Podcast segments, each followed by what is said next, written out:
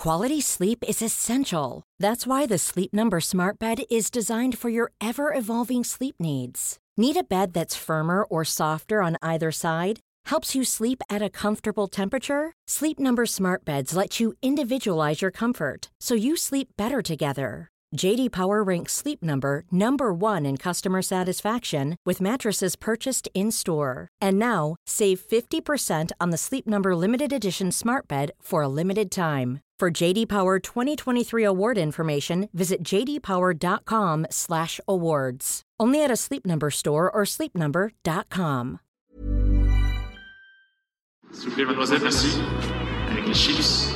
Santé Mario ouais Je crois que tout simplement, je l'ai fait voler en éclats et euh, j'ai explosé son jeu. cannot be serious Il est espagnol, Rafael Nadal Hello c'est Max, bienvenue pour ce 35e épisode avec Arnaud Di Pasquale. Il aurait pu devenir surfeur, à la place il a été LE meilleur junior au monde, puis un excellent pro aux jeux racés, aux coups léchés et aux boucles de cheveux dorés. Arnaud nous confie adorer le tennis mais ne pas avoir été assez habité par le fait de réussir, ce qui à la fin peut marquer une grosse différence avec ceux qui marquent à jamais leur discipline. Le tennis est un sport de dualité et une fois n'est pas coutume, Deep nous raconte la rage qui s'est emparée de lui pendant les JO de Sydney en l'an 2000, événement qui a marqué sa carrière et sa vie à jamais, en cirant un dénommé Roger Federer pour la médaille de bronze, le Suisse qui, petit spoiler, se sera consolé en rencontrant sa future femme le soir même, Arnaud nous fait vivre cet épisode incroyable comme si on y était. Il revient ensuite pour nous sur le fiasco des JO de Rio, du textile gate chez les filles à l'exclusion de Benoît Père, ça n'avait pas été de tout repos pour le directeur technique national qu'il était à l'époque.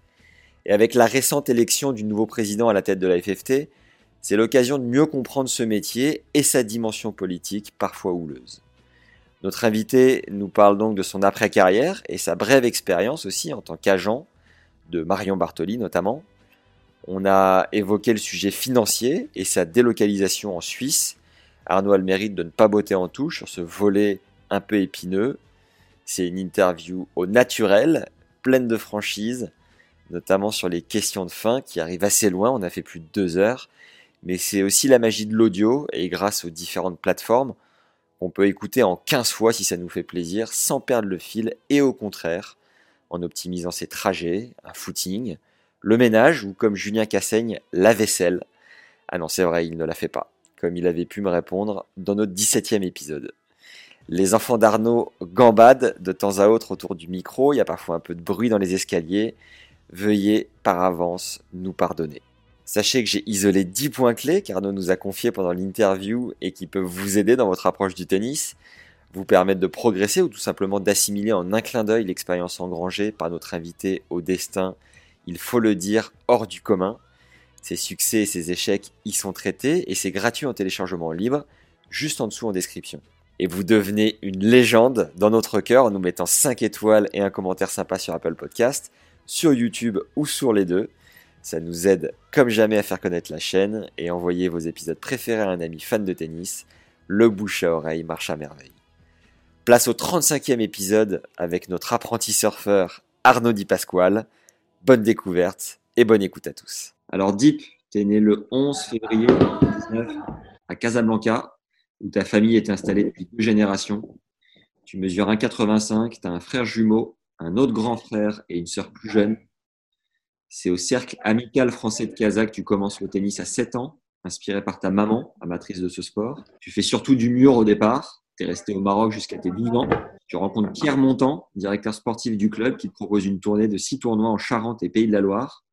Tu les remportes tous. tu me coupes hein, s'il y a des erreurs, mais c'est ce que j'ai trouvé en tout cas. Alors que tu n'avais jamais joué sur une autre surface que de la terre battue. Pendant cette tournée, tu rencontres le CTR Bernard te propose d'intégrer le pôle de Poitiers. En 92 à 13 ans, tu perds ta maman atteinte d'un cancer. Dominique Pouet, ton entraîneur de l'époque te dira que ce drame t'aura rendu extrêmement fort mentalement. Puis tu intègres l'INSEP, où tu rencontres tes potes Nico De Vilder et Olive Patience. Tu t'es entraîné entre autres avec euh, Louis Borfiga, Georges Goven et Paul Quetin. Enchaînement classique, en 96, tu intègres le CNE à Roland et t'entraînes avec Alain Solves, originaire du Maroc comme toi. L'année d'après fast, tu gagnes l'US Open Junior et termines l'année numéro 1 mondial. Tu es donc champion du monde junior. Tu as été joueur de tennis pro de 96 2017 à 2006, droitier, revers à une main. Ta progression était fulgurante. En moins de deux ans, tu es top 100. Un an après, tu gagnes ton premier titre à Palerme en sortant Correggia en cours de route, dixième mondial. L'année d'après, tu obtiens ton meilleur classement, 39e joueur mondial en avril 2000. Tu ramènes une médaille olympique de bronze à la France au JO de Sydney en sortant trois têtes de série. Nicolas Kiefer, 13e, Magnus Norman, 4e, et Juan Carlos Ferrero, 12e. Tu perds contre Kafelnikov en demi et coiffe le jeune Roger au poteau, 7-6-6, 7-6-3, ce qui t'a valu de recevoir l'Ordre national du mérite des mains de notre Chirac national. Tu dis clairement que ça a été l'aventure numéro une de ta vie tennistique et que le circuit ne t'a jamais transcendé de la même manière. Tu dis aussi dans Wheel of Tennis que le tennis était un peu pointé du doigt au JO. Tous les athlètes savent que vous gagnez beaucoup plus de blé qu'eux, mais que c'était pas pour autant que tu l'avais pas ton linge sale toi-même. T'étais pas non plus totalement déconnecté de la réalité. En 2000, tu t'envoies aussi Sampras, numéro 2 mondial à Hambourg. En 2001, Safin, numéro 1 mondial à Monte-Carlo, toujours sur Terre. Tu fais deux fois huitième à Roland en 99 et 2002. Tu jamais été épargné des blessures. Ton calvaire a commencé par une opération du genou gauche en 2001, ce qui t'a éloigné des cours pendant huit mois. Puis des pépins récurrents au dos t'ont fait dégringoler au classement jusqu'à ce que tu prennes ta retraite définitive. En 2007, mon chien est en train d'agresser le facteur. Euh, tu as pris ta retraite définitive à 27 ans, seulement 27 ans. Tu as suivi une formation réservée aux sportifs de haut niveau à Sciences Po, toi qui avais arrêté tes études en première. Tu as été consultant télé pour l'équipe et Canal, un temps agent, dont celui de Marion Bartoli. En 2012, tu deviens consultant pour France Télé et couvres la Coupe Davis et Roland. En 2013, tu es nommé DTN à la Fédé. Suite au départ à la retraite de Patrice Agelower, tu es resté 4 ans. Aujourd'hui, tu interviens sur Eurosport et animes l'émission Deep Impact avec ton pote Antoine Beneteau. Tu es marié depuis 2007 et avait pour témoin Arnaud Clément. Tu es papa de deux enfants. Qu'est-ce qu'on peut ajouter de primordial à ta présentation, Arnaud? Qu'est-ce que j'ai oublié euh, De primordial, rien du tout. C'est très complet. T'es toute petite coquille, mais alors euh, trop légère pour les pour les corriger justement. Donc ah non non vraiment c'est sur des prénoms. Enfin voilà c'est pas Pierre Monton mais c'est Pierrick. Enfin c'est vraiment de l'ordre du détail. Sinon tout est d'une grande précision. Non non non. Eh oui non juste ah oui une chose c'est quand je suis à l'INSEP euh, c'est hum, Hervé Gauvin surtout mon entraîneur. Et euh, il n'a pas été il n'a pas été cité on, met souvent Louis Borfiga en avant qui, lui, supervisait un peu la structure. Mais sinon, c'est surtout Hervé Gauvin qui m'a, entraîné euh, les années, euh, les années à l'INSEP. D'accord. c'est tout. Mais sinon, c'est très complet, c'est parfait. Eh ben, merci. Est-ce que, merci, beaucoup, à bientôt. Merci, au revoir Arnaud. est-ce que tu parles l'arabe couramment? Non, pas du tout. Pas du tout. Là-bas, on, parle beaucoup le français, donc euh, j'ai quelques notions évidemment, mais je suis parti trop tôt après, je ne l'ai pas suffisamment pratiqué, contrairement à, à mes frères et ma sœur qui sont restés là-bas jusqu'au bac et qui euh, ont beaucoup plus pratiqué. Donc, euh, eux se débrouillent, voire euh, pour certains le parlent très bien, mais moi pas du tout. Non. non, Tu as commencé du coup en faisant du mur. A priori, tu as eu tout de suite un revers à une main? Ouais, ouais, ouais, tout à fait. Le mur, en fait, la raison pour laquelle j'ai joué au mur beaucoup, il y en a deux. La première, c'est que en fait, à l'âge que j'avais à l'époque dans le club dans lequel j'ai grandi au CAF, on n'avait pas le droit de jouer sur les terrains. Donc c'était très clair au moins, euh, sauf tous les trois terrains du fond, 16, 17, 18, à certaines heures. Enfin bon, voilà, c'était euh, assez compliqué. Donc le reste de la journée, bah, c'était le mur, tout, voilà, parce que c'était permis et qu'on pouvait, on pouvait taper, jouer quand on voulait. Donc je passais en effet des heures, des journées euh, entières, enfin vraiment à taper la balle. Et puis en fait, chez moi aussi, en rentrant de l'école avec les frangins, on avait une cour dans notre immeuble et en bas de la cour, bah, il y avait un mur aussi, et on pouvait aussi aller s'éclater. Donc en fait, le mur est revenu très régulièrement. Donc euh, voilà comment j'ai commencé vraiment à jouer au tennis, en effet. Et au niveau de ta, ton évolution, de ta progression, euh, euh, tu sentais que tu avais un truc en plus que les autres ou comment ça s'est passé? Non, franchement, pas du tout. Je savais que je jouais, je crois pas trop mal, mais, mais pas plus que ça. J'avais aucun élément de comparaison, donc je pouvais en dehors de mes frères et quelques copains du club. Euh, j'ai commencé à faire des tournois vers euh, peut-être 9-10 ans, mais enfin, de manière très euh, locale. Donc oui, enfin, mes niveaux n'étaient pas extraordinaires, donc je gagnais quelques matchs, peut-être tous même, mais peu importe. Ça voulait pas dire que j'étais très fort, et puis dans ma famille, on n'était pas du tout du style à, se dire qu'on était les meilleurs. Donc, donc oui, je jouais bien, et en fait, c'est plutôt un entraîneur en fait qui m'a mis la puce à l'oreille, et je l'ai compris même a posteriori, où euh, il, a, été très dur avec moi. C'est un, entraîneur qui s'appelle Hervé Le euh, et, euh, et, qui était vraiment assez, enfin, beaucoup plus dur avec moi qu'avec les autres, qu'avec mes frères, qu'avec les copains sur les cours collectifs. Et un jour, je me souviens, j'étais allé le voir, en lui, limite un peu en pleurs, en lui disant Mais je comprends pas, tu me demandes d'en faire beaucoup plus, tu es beaucoup plus dur avec moi, tu me bouscules, tu, me fais faire, je sais pas, c'était des conneries à l'époque, la chaise beaucoup plus longtemps que les autres. Enfin, j'avais l'impression d'être un peu puni. Et en fait, il m'avait répondu C'est parce que je pense que tu es bien meilleur que les autres. Et, ça m'a vraiment marqué, en fait, quand il m'a dit ça. Et je ne dis pas que c'est une prise de conscience, mais euh, ça en tout cas, j'ai quand même compris que j'étais pas si mauvais à ses yeux, et c'est quand même important de, sentir qu'on a la confiance euh, de son entraîneur, et même s'il a été dur, donc de, je sais pas, après, après, peu importe, j'aimais ça, mais follement. Voilà, quand je dis euh, que je jouais des heures au mur, j'aimais le tennis, c'est-à-dire quand j'ai rencontré le tennis, enfin, ça a été, ça a été passionnel quand même pendant des années ça a été, ça a été fou. C'est bon. vraiment. C'est ouais, vraiment, vraiment. C'est-à-dire que je, parce que moi, je suis vraiment issu d'une famille plutôt, euh, plutôt plage et surf. Voilà, avec mon père qui surfe depuis toujours, donc euh, on passait beaucoup beaucoup de temps à la plage. Donc moi, je l'ai supplié au bout d'un moment le, week-end d'aller au club de tennis et non pas à la plage.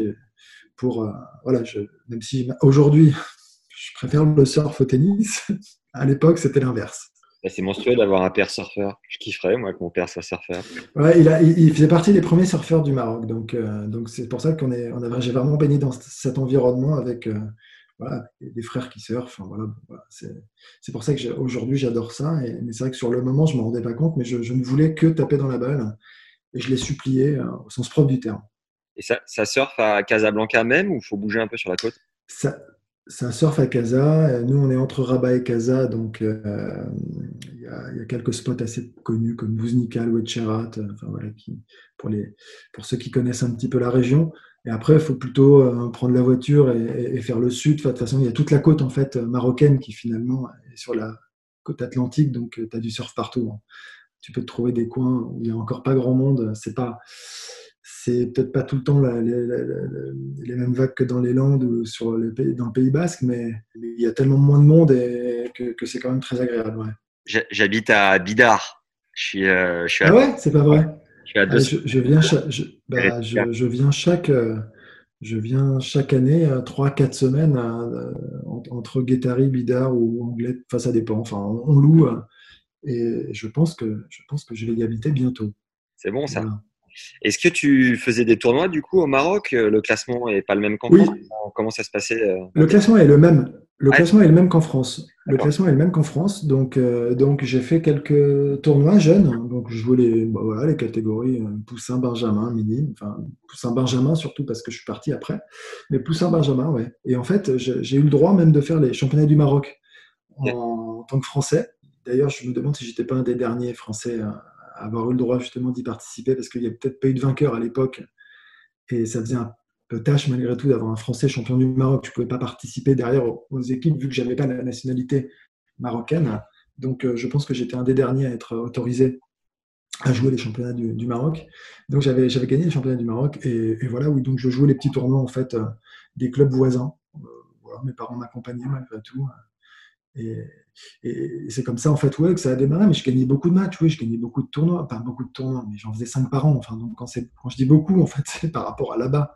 Il y avait très peu de tournois, en fait. Et on se prenait pas la tête. Enfin, je jouais très peu aussi. C'est-à-dire, quand je vois aujourd'hui les doses d'entraînement que les jeunes euh, que les jeunes prennent dans la tronche chaque semaine par rapport. Alors, attention, je suis pas en train de parler comme un vieux con, hein, mais je, veux et, sans faire de comparaison, mais malgré tout, euh, je faisais beaucoup de sport, c'est-à-dire que voilà, oui, il y avait du, basket, du foot dans un club omnisport, je faisais beaucoup, beaucoup de sport, mais du tennis dans l'absolu, jusqu'à 10-11 ans, j'avais peut-être euh, deux heures de tennis, je sais pas, par semaine. Finalement, très peu. Ouais, c'est pas, pas énorme, ouais. Les, les, filles participaient au tournoi avec vous, non? Comme il y en avait très peu, c'était mixte?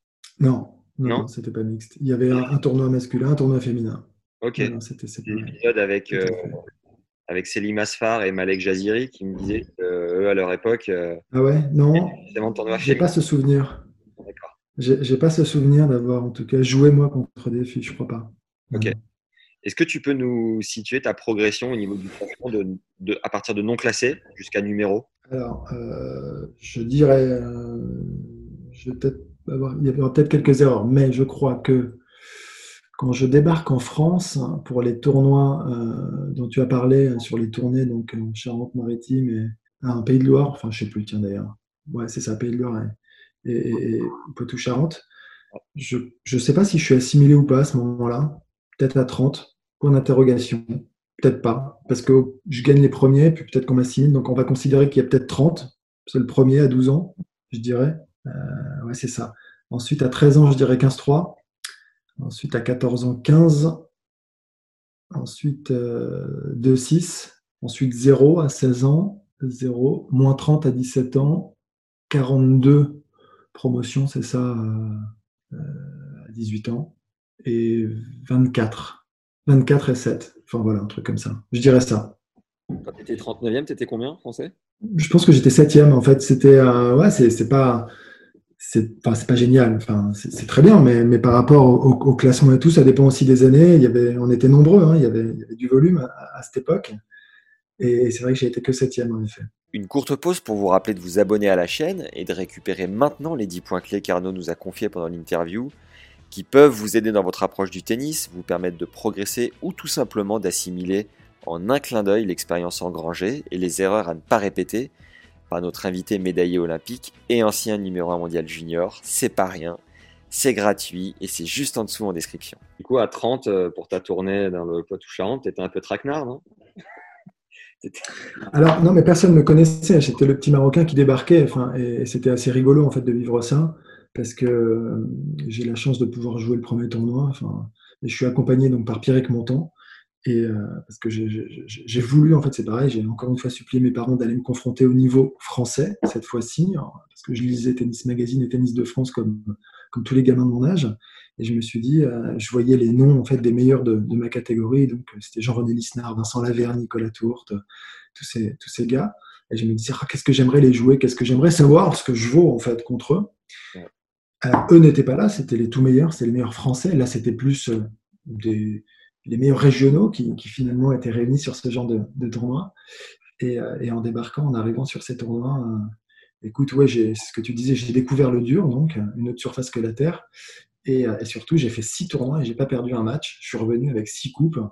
Et, en effet, Bernard Tapin, qui était le CTR, s'est vu en fait proposer à mon père, à mes parents encore à l'époque, à mes parents une place en sport-études régional à Poitiers. Donc ça, s'est fait derrière très très vite parce qu'il a fallu 15 jours de réflexion. On est quasiment fin août pour la rentrée.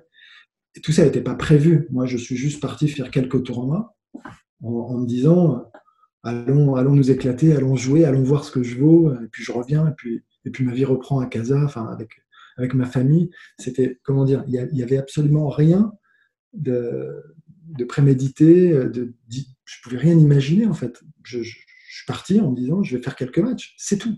je reviens et en fait, on me dit, bah, tu pars en France. C'est en gros, enfin, tu pars en France. en tout cas, l'honnêteté de mes parents, ça a été de me le proposer. Ils auraient très bien pu me dire, bah non, on n'a pas eu de coup de fil, on n'a rien eu. C'était super ces tournois. Enfin, je trouve que je leur dois beaucoup là-dessus. C'est-à-dire que il faut, se remettre aussi dans le contexte à une époque où voyager, euh, c'était pas comme aujourd'hui. On n'avait pas les mêmes moyens de communication non plus. un gamin de 12 ans, quand, je vois la taille d'un gamin de 12 ans, c'est jeune, quoi. Ça manque, enfin, on n'est pas encore mûr, enfin, en tout cas, très peu, sont mûrs pour pouvoir bouger, prendre le train tout, enfin, l'avion, le train tout seul, le taxi, enfin, et encore une fois, et arriver et aller en cabine téléphonique à l'époque pour dire, c'est bon, je suis bien arrivé, enfin, c'est fou comme truc quand j'y pense. Et donc, je trouve que le fait qu'ils aient accepté ça, je leur dois beaucoup. Déjà, pendant... ai déjà parlé, je leur ai déjà dit. Ah, beau geste. Déjà, pendant cette tournée, quand tu as découvert le dur, que tu avais a priori vu qu'en photo sur Tennis Mag, tu dit quoi, quoi? Écoute, je me suis pas posé de questions. J'ai pris le truc comme, comme il venait. J'étais content de découvrir une surface. Après, j'ai senti que c'était pas, c'était différent et c'était pas vraiment ma cam. Enfin, dans le sens où, bah, forcément quand tu as quelques années derrière toi, tu as joué sur une surface lente avec des rebonds beaucoup plus hauts et que tu arrives où il faut malgré tout essayer de changer ton jeu, même si à cet âge-là, c'est moins marqué. Euh, ça a été. Euh, mais, écoute, je m'en suis bien sorti, j'ai gagné. Mais c'est pas pour autant derrière, même si, bon, si, quoique sur dur, j'étais pas si mauvais euh, par la suite. Mais, mais, euh, mais j'ai quand même eu des prédispositions toute ma carrière à vouloir, enfin à jouer sur terre et à vouloir jouer sur terre. Et je me suis toujours senti meilleur sur cette surface aussi. Quand tu pars de chez toi, du Maroc, c'est pas trop un crève-cœur justement pour euh, la France? Non, pas du tout en fait. C'est, euh, quand on me pose cette question, à chaque fois je réponds que c'est, c'est pour ça que je dis quand je parlais de passion, enfin, c'est, c'est même pas un sacrifice, c'est, c'est, c'est, un bonheur, une joie immense en fait que de me dire je vais jouer au tennis tous les jours. C'est fantastique, quelle chance j'ai en fait. Je, je- je suis, con- je suis conscient, convaincu euh, que je suis un privilégié et que peu importe en fait euh, les conditions d'accueil dans une chambre certes assez exiguë, euh, voire vétuste à Poitiers, mais je pense pas à tout ça. J'en ai, ai rien à faire de tout ça. La douche au bout du couloir, les chiottes, pareil. Enfin, mais en fait, j'arrive, j'ai 12 ans et je me dis, je me dis seulement une chose je vais jouer tous les jours au tennis. Et je trouvais ça fou en fait. Je trouvais ça dingue. Je trouvais ça extraordinaire. Voilà, c'est tout. J'ai pensé qu'à ça. Ça a été dur par moments parce que j'ai, j'ai- c'est la première fois que je faisais autant de, autant sport, enfin aussi régulièrement, avec cette, cette- l'intensité que ça demandait, avec la rigueur que ça demandait aussi. Donc ça a été dur euh, physiquement au début, physiquement surtout. Mais le reste, j'ai pas été traumatisé. Au contraire, je, je, j'y retournais, je retournais au Maroc voir mes parents à chaque fois qu'il y avait des vacances scolaires. Et sinon, j'allais chez les copains le week-end quand il n'y avait pas de tournoi. Franchement, je l'ai très bien vécu. Je l'ai très bien vécu. Après, ce que j'ai, mal vécu, pour, enfin, ce que j'ai mal vécu, mais ce qui est normal, c'est qu'à ce moment-là, j'ai ma maman qui est malade et donc je la perds au bout d'un an. Et donc ça, c'est très dur. Donc j'y pense. En fait, c'est, cette espèce de, de, dualité en fait que je vis entre ce bonheur intense d'être à Poitiers dans un sport-études à pratiquer ma passion et d'un autre côté euh, l'impression d'avoir un peu abandonné les miens parce que euh, la période est quand même très très difficile. Voilà. Mais je suis gamin, euh, on me cache beaucoup de choses, on met pas mal de trucs sous le tapis, c'est normal. Et je suis trop petit pour, pour tout entendre et pour tout comprendre. Et voilà. Donc, mais ça, pareil, c'est- le mec de 40 ans qui parle aujourd'hui. Mais sur le moment, en tout cas, je sais que voilà, j'étais quand même très partagé, mais je vivais franchement un bonheur fou. Et, et mes parents et ma, ma mère y compris, ils m'ont tous les deux encouragé et à, foncer, à m'éclater en fait, et à dire mais si tu fais que trois mois, tu fais que trois mois, tu rentres à casa. Si tu fais un an, c'est un an, tant mieux. Si c'est deux, en fait, il y avait zéro pression. Il y avait zéro pression. C'était euh, surtout euh, si t'es pas bien, tu rentres à la maison, on t'attend et tu seras toujours bienvenu. Enfin, je sais pas comment dire, c'était pas du tout euh, faut que tu joues au tennis, euh, t'as une chance incroyable. Ouais, c'était moi qui me disais que j'avais une chance incroyable. C'était pas eux qui me le disaient. Ils étaient cool, hein incroyable. Ah ouais, ouais, ouais, non mais là-dessus, ouais, vraiment, vraiment, ça a été très cool. Bah ouais, alors après, je comprends, moi j'ai un gamin, demain, il a 11 ans d'ailleurs, demain il part en sport-études à 12 ans. Je crois que je lui dirais pareil, si- s'il est pas bien, rentre à la maison, moi j'ai qu'une envie, c'est de le retrouver aussi. Donc ils, ils avaient en fait ce truc de, en plus avec les, je sais pas combien, 3000 km de, de distance, forcément il y avait ce, ce, ce, ce rapport hyper protecteur, normal. Et tu progresses comment à Poitiers et tu te situes où par rapport aux meilleurs Français dans les. Ça va très vite après. Après, ça va très vite. En fait, je fais trois mois en sport-études régionales. Et au bout de trois mois, en fait, euh, il y a un sport-études national intégré à- à Poitiers, ce qui fait que Dominique Poy, dont tu as parlé, euh, ben, a un œil un peu sur tous les joueurs, et sur moi y compris, qui vient de gagner six tournois quand même. Donc, on parle de moi, je le sais. Et, euh, et en fait, au bout de trois mois, j'intègre le sport-études national et je commence à faire les rassemblements nationaux. Donc, euh, et puis, euh, je, bats, je, je joue des mecs qui sont maintenant dans le top 10, top 5 français, et je perds pas un match en fait.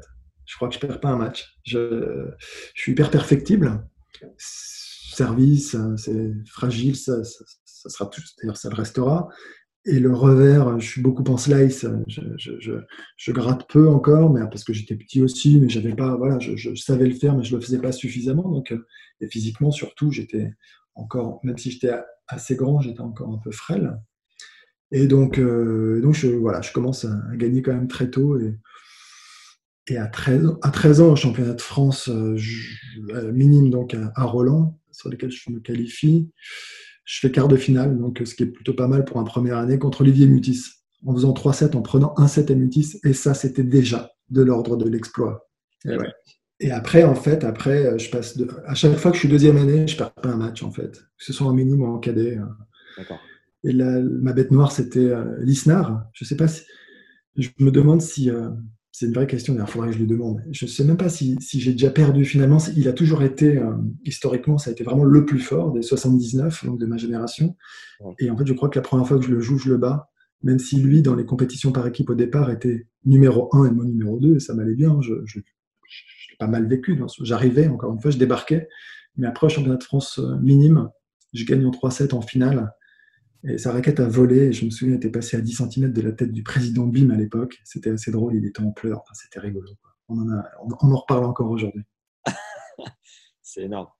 Et derrière, chez les juniors, euh, tu cartonnes. Est-ce que tu veux nous parler de l'INSEP dans un premier temps et après les meilleurs résultats, enfin tes meilleurs souvenirs, en tout cas chez les juniors, pour le faire dans l'ordre, peut-être? Transition entre Poitiers et l'INSEP. En fait, moi, alors, pour, pour résumer, j'ai trouvé que tout ce qui s'était passé jusqu'à 20 ans était globalement assez linéaire. On a souvent tendance à dire qu'une progression, c'est c'est semé d'embûches, enfin c'est compliqué, c'est par palier évidemment. Oui, oui, par palier. Mais globalement, si je prends en fait mon évolution, j'ai pas l'impression d'avoir été euh, stoppé à un âge plutôt qu'à un autre, d'avoir repris ensuite euh, le chemin du, progrès. Euh, voilà, les choses se sont passées de manière très fluide et j'exagérerais si je dirais facile, de manière assez facile presque. Mais jusqu'à 20 ans, c'était voilà, je, faisais du physique, je m'éclatais, je, je, je, profitais, je, prenais beaucoup, beaucoup de plaisir. Surtout, je crois, après, dans la dimension physique, c'est-à-dire qu'au début, euh, en arrivant à Poitiers, j'en avais jamais fait, et après, je me suis bah, développé, je suis devenu physiquement assez fort, et en fait, j'aimais beaucoup la dépense physique, et mon jeu était très physique d'ailleurs, et, euh, et donc, euh, la progression, elle se fait assez naturellement, en fait, j'ai souvent tendance à dire. voilà, j'ai un fond de jeu qui est costaud, Mentalement, je suis plutôt assez, peut-être un peu plus armé que les autres. Je parle chez les jeunes. Hein. Et euh, physiquement et mentalement, quand tu es plus armé que les autres, sur les moins de 18, tu as déjà fait beaucoup de chemin par rapport aux autres. Honnêtement, en, tout cas, en termes de, résultats, tu as de bonnes chances de, remporter quelques matchs. Et c'est ce qui s'est passé. J'avais l'impression qu'en étant très solide, je voyais pas. Euh, voyais pas comment je pouvais beaucoup perdre. J'avais ce sentiment un petit peu que j'avais aussi développé de, puissance par rapport aux autres, de force. Euh, et, donc voilà, oui, en effet. Après, il y avait un ou deux mecs quand même qui me posaient beaucoup de problèmes. On était deux, trois, mais après, j'étais peut-être plus régulier qu'eux. J'avais vraiment aussi euh, le but, l'objectif d'aller chercher le titre mondial junior, contrairement à d'autres. C'est pareil, ça, après, ça fait partie des parcours des objectifs que tu te fixes. Certains vont plutôt sur le circuit que d'autres. Nous, en France, on a voulu jouer un peu sur les deux tableaux. Donc vers 17-18 ans, tu commences à mixer un peu et, ça se fait très bien. Et en, fait, c'est, il n'y a pas de règle, chaque parcours est singulier, c'est vraiment en fonction de l'athlète, de sa maturité. Et moi, j'ai joué le titre à fond parce que c'était intéressant à bien des égards. C'est-à-dire qu'en termes de victoire, tu prends confiance, tu joues quand même sur des gros cours, avec, sur des grands chelems, c'est quand même assez sympa. Euh, pour les sponsors aussi, c'est important. C'est-à-dire qu'au lendemain de ton titre, tu as un peu plus de, monde autour de toi pour te lancer dans, ta carrière pro. Donc voilà, donc je suis arrivé à l'INSEP. J'ai adoré, en fait, tu sais, quand j'ai souvent tendance à dire aussi, enfin, je suis parti de Casa, je suis arrivé à Poitiers, et encore une fois, peu importe les conditions globales, moi j'avais un entraîneur, j'avais un préparateur physique, j'ai la chance, quoi, c'était génial. C'est en fait, pour ça que toutes ces considérations parfois, et là c'est la casquette du DTN hein, qui, qui, parle, de, de, de, tant de joueurs, de tant de joueuses qui, à 14 ans, ont des désidérata enfin, monstrueux sur, sur les conditions qu'on doit leur donner.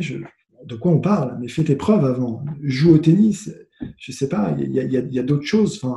Il y a une exigence aujourd'hui de la part de la plupart de, des jeunes, hein, je parle, mais évidemment, ce n'est pas les jeunes eux-mêmes finalement qui, souhaitent tout ça, ce sont souvent les parents, l'entourage, les agents, tout ce qui gravite autour, c'est l'écosystème qui finalement vient un petit peu polluer hein, la progression parfois et, la motivation et l'envie euh, du gamin et, parasiter un peu son esprit aussi. Toi, à cette époque-là, de passer de Poitiers à Paris, euh, pas, pas grand impact du ah, moment tu, mais, c'est que tu t'entraînes, c'est tout ce qui compte. Hein. Mais n'importe où, j'aurais pu aller n'importe où. En fait, le, le lieu importait pas peu, il n'importait pas. En fait, c'est ça, en fait, ce que je veux dire. C'est-à-dire que ça aurait pu être n'importe où. Mm. J'aurais pu passer par Grenoble en allant, euh, en, allant même à, Valenciennes, en allant, je sais, je, peu importe, on s'en fout. Je veux dire, c'était pas l'objet. L'objet, c'était de se dire, je suis dans le centre national d'entraînement, je suis là pour jouer au tennis, c'est génial. Voilà. J'ai un entraîneur, putain, c'est fantastique. Il y a de la prépa physique, c'est génial. Mais voilà, enfin, c'était c'était avoir les conditions euh, pour pouvoir avancer, pour pouvoir progresser. Et, vraiment, c'est tout. Tu vois, je n'étais pas du tout dans une démarche de me dire oui, mais peut-être que je jouais beaucoup plus à l'extérieur et au soleil, et, s'il n'y avait pas de vent, et peut-être avec des balles neuves tous les jours. Non, j'étais vraiment pas là-dedans. Je crois que quand j'y pense, je n'y ai jamais pensé.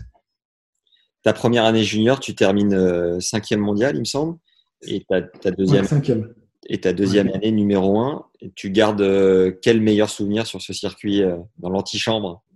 J'en garde, plein, je me suis régalé. Enfin, tu retrouves les mêmes. Tu déjà, es déjà sur le circuit finalement parce que tu tournes beaucoup, on voyage déjà beaucoup. Et euh, il y a plein de gars que j'ai adoré, enfin, dont j'ai des souvenirs. C'est Daniel Elsner qui était, qui aurait dû être très fort, un mec, pour le coup, qui me battait tout le temps. Je ne sais même pas si je l'ai déjà battu. Euh, mais qui n'a pas joué la carte du, titre, du, titre mondial sur la, deuxième année, parce que je crois qu'il avait fini numéro 2 peut-être en étant euh, justement lui euh, première année. Donc l'année suivante, il refinit, je crois, numéro 2. Enfin, voilà. Donc je, garde plein de bons souvenirs. C'est rejouer les grands chelems. Je, sens que je suis vraiment sur. C'est la dernière marche avant de passer pro. C'est beaucoup de victoires. C'est malgré tout la, la quête d'un titre, un objectif atteint aussi. Donc c'était pas rien, enfin, en termes de débauche d'énergie et tout. C'est vraiment les prémices du circuit. Vraiment. Sur l'US et l'Orange Bowl, tu gardes une ou deux anecdotes que tu pourrais nous partager au moment où tu sais que tu vas. Sur l'US. Ouais, si sur l'US, l'anecdote, enfin après que je raconte à chaque fois, mais à la limite, c'est même pas sur, euh, sur moi ou sur, une victoire, mais enfin, c'est, je crois que je joue en huitième ou en quart, si mon, souvenir est vague. Mais je sais que je joue Leighton Hewitt, qui a deux ans de moins, et que je lui mets une fessée. Je crois que ça fait 3 et 1 ou 4 et 1. Hyper nerveux, enfin voilà, le même comportement qu'il aura derrière.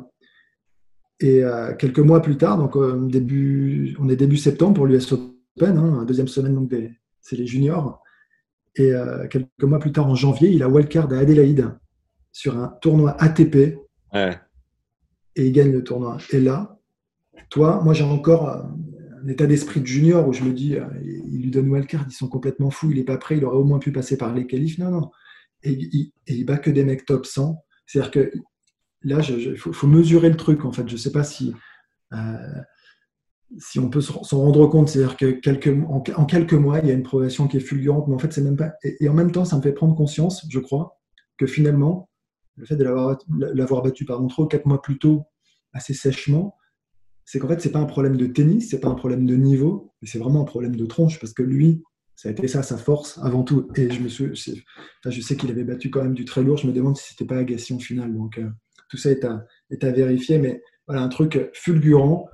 Euh, donc ça c'était sur l'US et après la victoire, avec euh, ma seule crainte c'était d'avoir un speech à faire sur le central parce qu'on nous remet les trophées sur le central avant, les, avant la finale féminine, je crois, ou masculine, je sais plus, mais voilà, c'était un peu de stress, mais sinon j'étais super content de gagner un grand chelem. Et après, en fait, sur l'Orange Bowl, j'ai même pas joué l'Orange Bowl Junior parce que j'avais le titre en fait. Donc j'étais allé faire la tournée américaine et euh, j'avais décidé de me retirer étant donné que j'étais sûr de finir numéro 1. On avait fait nos, calculs et que c'était pas c'était pas nécessaire. La saison avait été quand même suffisamment longue donc je m'étais retiré, je crois, après euh, les championnats du monde par équipe. Je sais plus comment, la Sunshine Cup, c'est ça, la Sunshine Cup. On avait joué ça par équipe et puis je m'étais retiré. Mais sinon, c'était sur l'Orange Bowl cadet des moins de 16 ans, où les moins de 16 ans, j'étais pas mauvais, hein, pourtant j'en gagnais des matchs. Hein. Et là, euh, j'ai découvert, euh, découvert un joueur qui sera ensuite numéro 1 mondial, russe. Je crois, que c'est en quart ou en demi. Je me demande, je le connais à peine. Et on doit jouer à 9h du matin. Et à 9h, moi je suis évidemment levé à 7h, du, enfin 6h30, 7h du mat, je me prépare, je suis au top, on va s'échauffer, je tape la balle une demi-heure, je me réchauffe un petit peu avant le match, 9h moins 5, il n'y a toujours personne, 9h moins 4, 9h moins 3, et là il y a un mec qui arrive, grand longiligne, beau gosse, il prend un pain au chocolat, croissant, un café, une connerie, Marat Safine, il me fout 3 et 2, il sortait du lit, et là je me suis dit, ce mec, il risque de faire très très mal. Ça va être, euh, voilà, ça, va être du lourd. Et euh, ça n'a pas manqué. Mais voilà, c'est pour la petite anecdote sur Marat. C'est énorme. Après, j'ai coutume euh, ton premier point ATP, mais toi, il me semble que c'était un circuit satellite et tu en as chopé 20 d'un coup, non C'est ça? Je sais pas. Je peux pas te dire. Je, alors là, vraiment, je me souviens pas. Je sais que j'ai pris quelques points par-ci par-là. Je suis pas sûr d'avoir pris 20 d'un coup, mais peut-être. Je... Tu te souviens pas de tes premiers points et de ton premier classement T'es le premier qui. C'est vrai? Ouais, je, je... En fait, il y a plein de trucs dont je me souviens pas, honnêtement. Voilà. Ok. Du coup, euh, est-ce que tu peux nous parler de ta ton évolution dans cette jungle euh, des satellites euh, futurs? Comment tu l'as vécu Ouais. Bah, nous, au début, c'était les satellites, donc il fallait, il y avait trois étapes et il fallait se qualifier donc pour la phase finale. Il y avait un, il y avait un terme déjà pour cette phase finale. master, ouais. Le, le master, c'est ça? Ouais. Tu vois, c'est loin déjà. Et, euh, et en fait, euh, ouais, alors si j'ai des super souvenirs parce qu'en fait, euh, c'était le début. euh, j'ai rencontré Arnaud Clément à ce moment-là, dans, dans ses premiers satellites. J'ai enfin, j'ai vraiment sympathisé aussi avec Nicolas Escudé.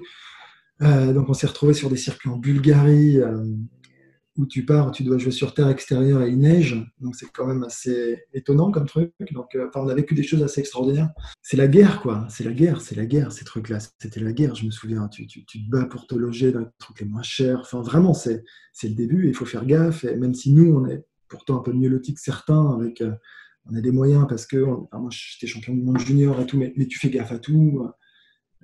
On était quand même accompagné par des entraîneurs.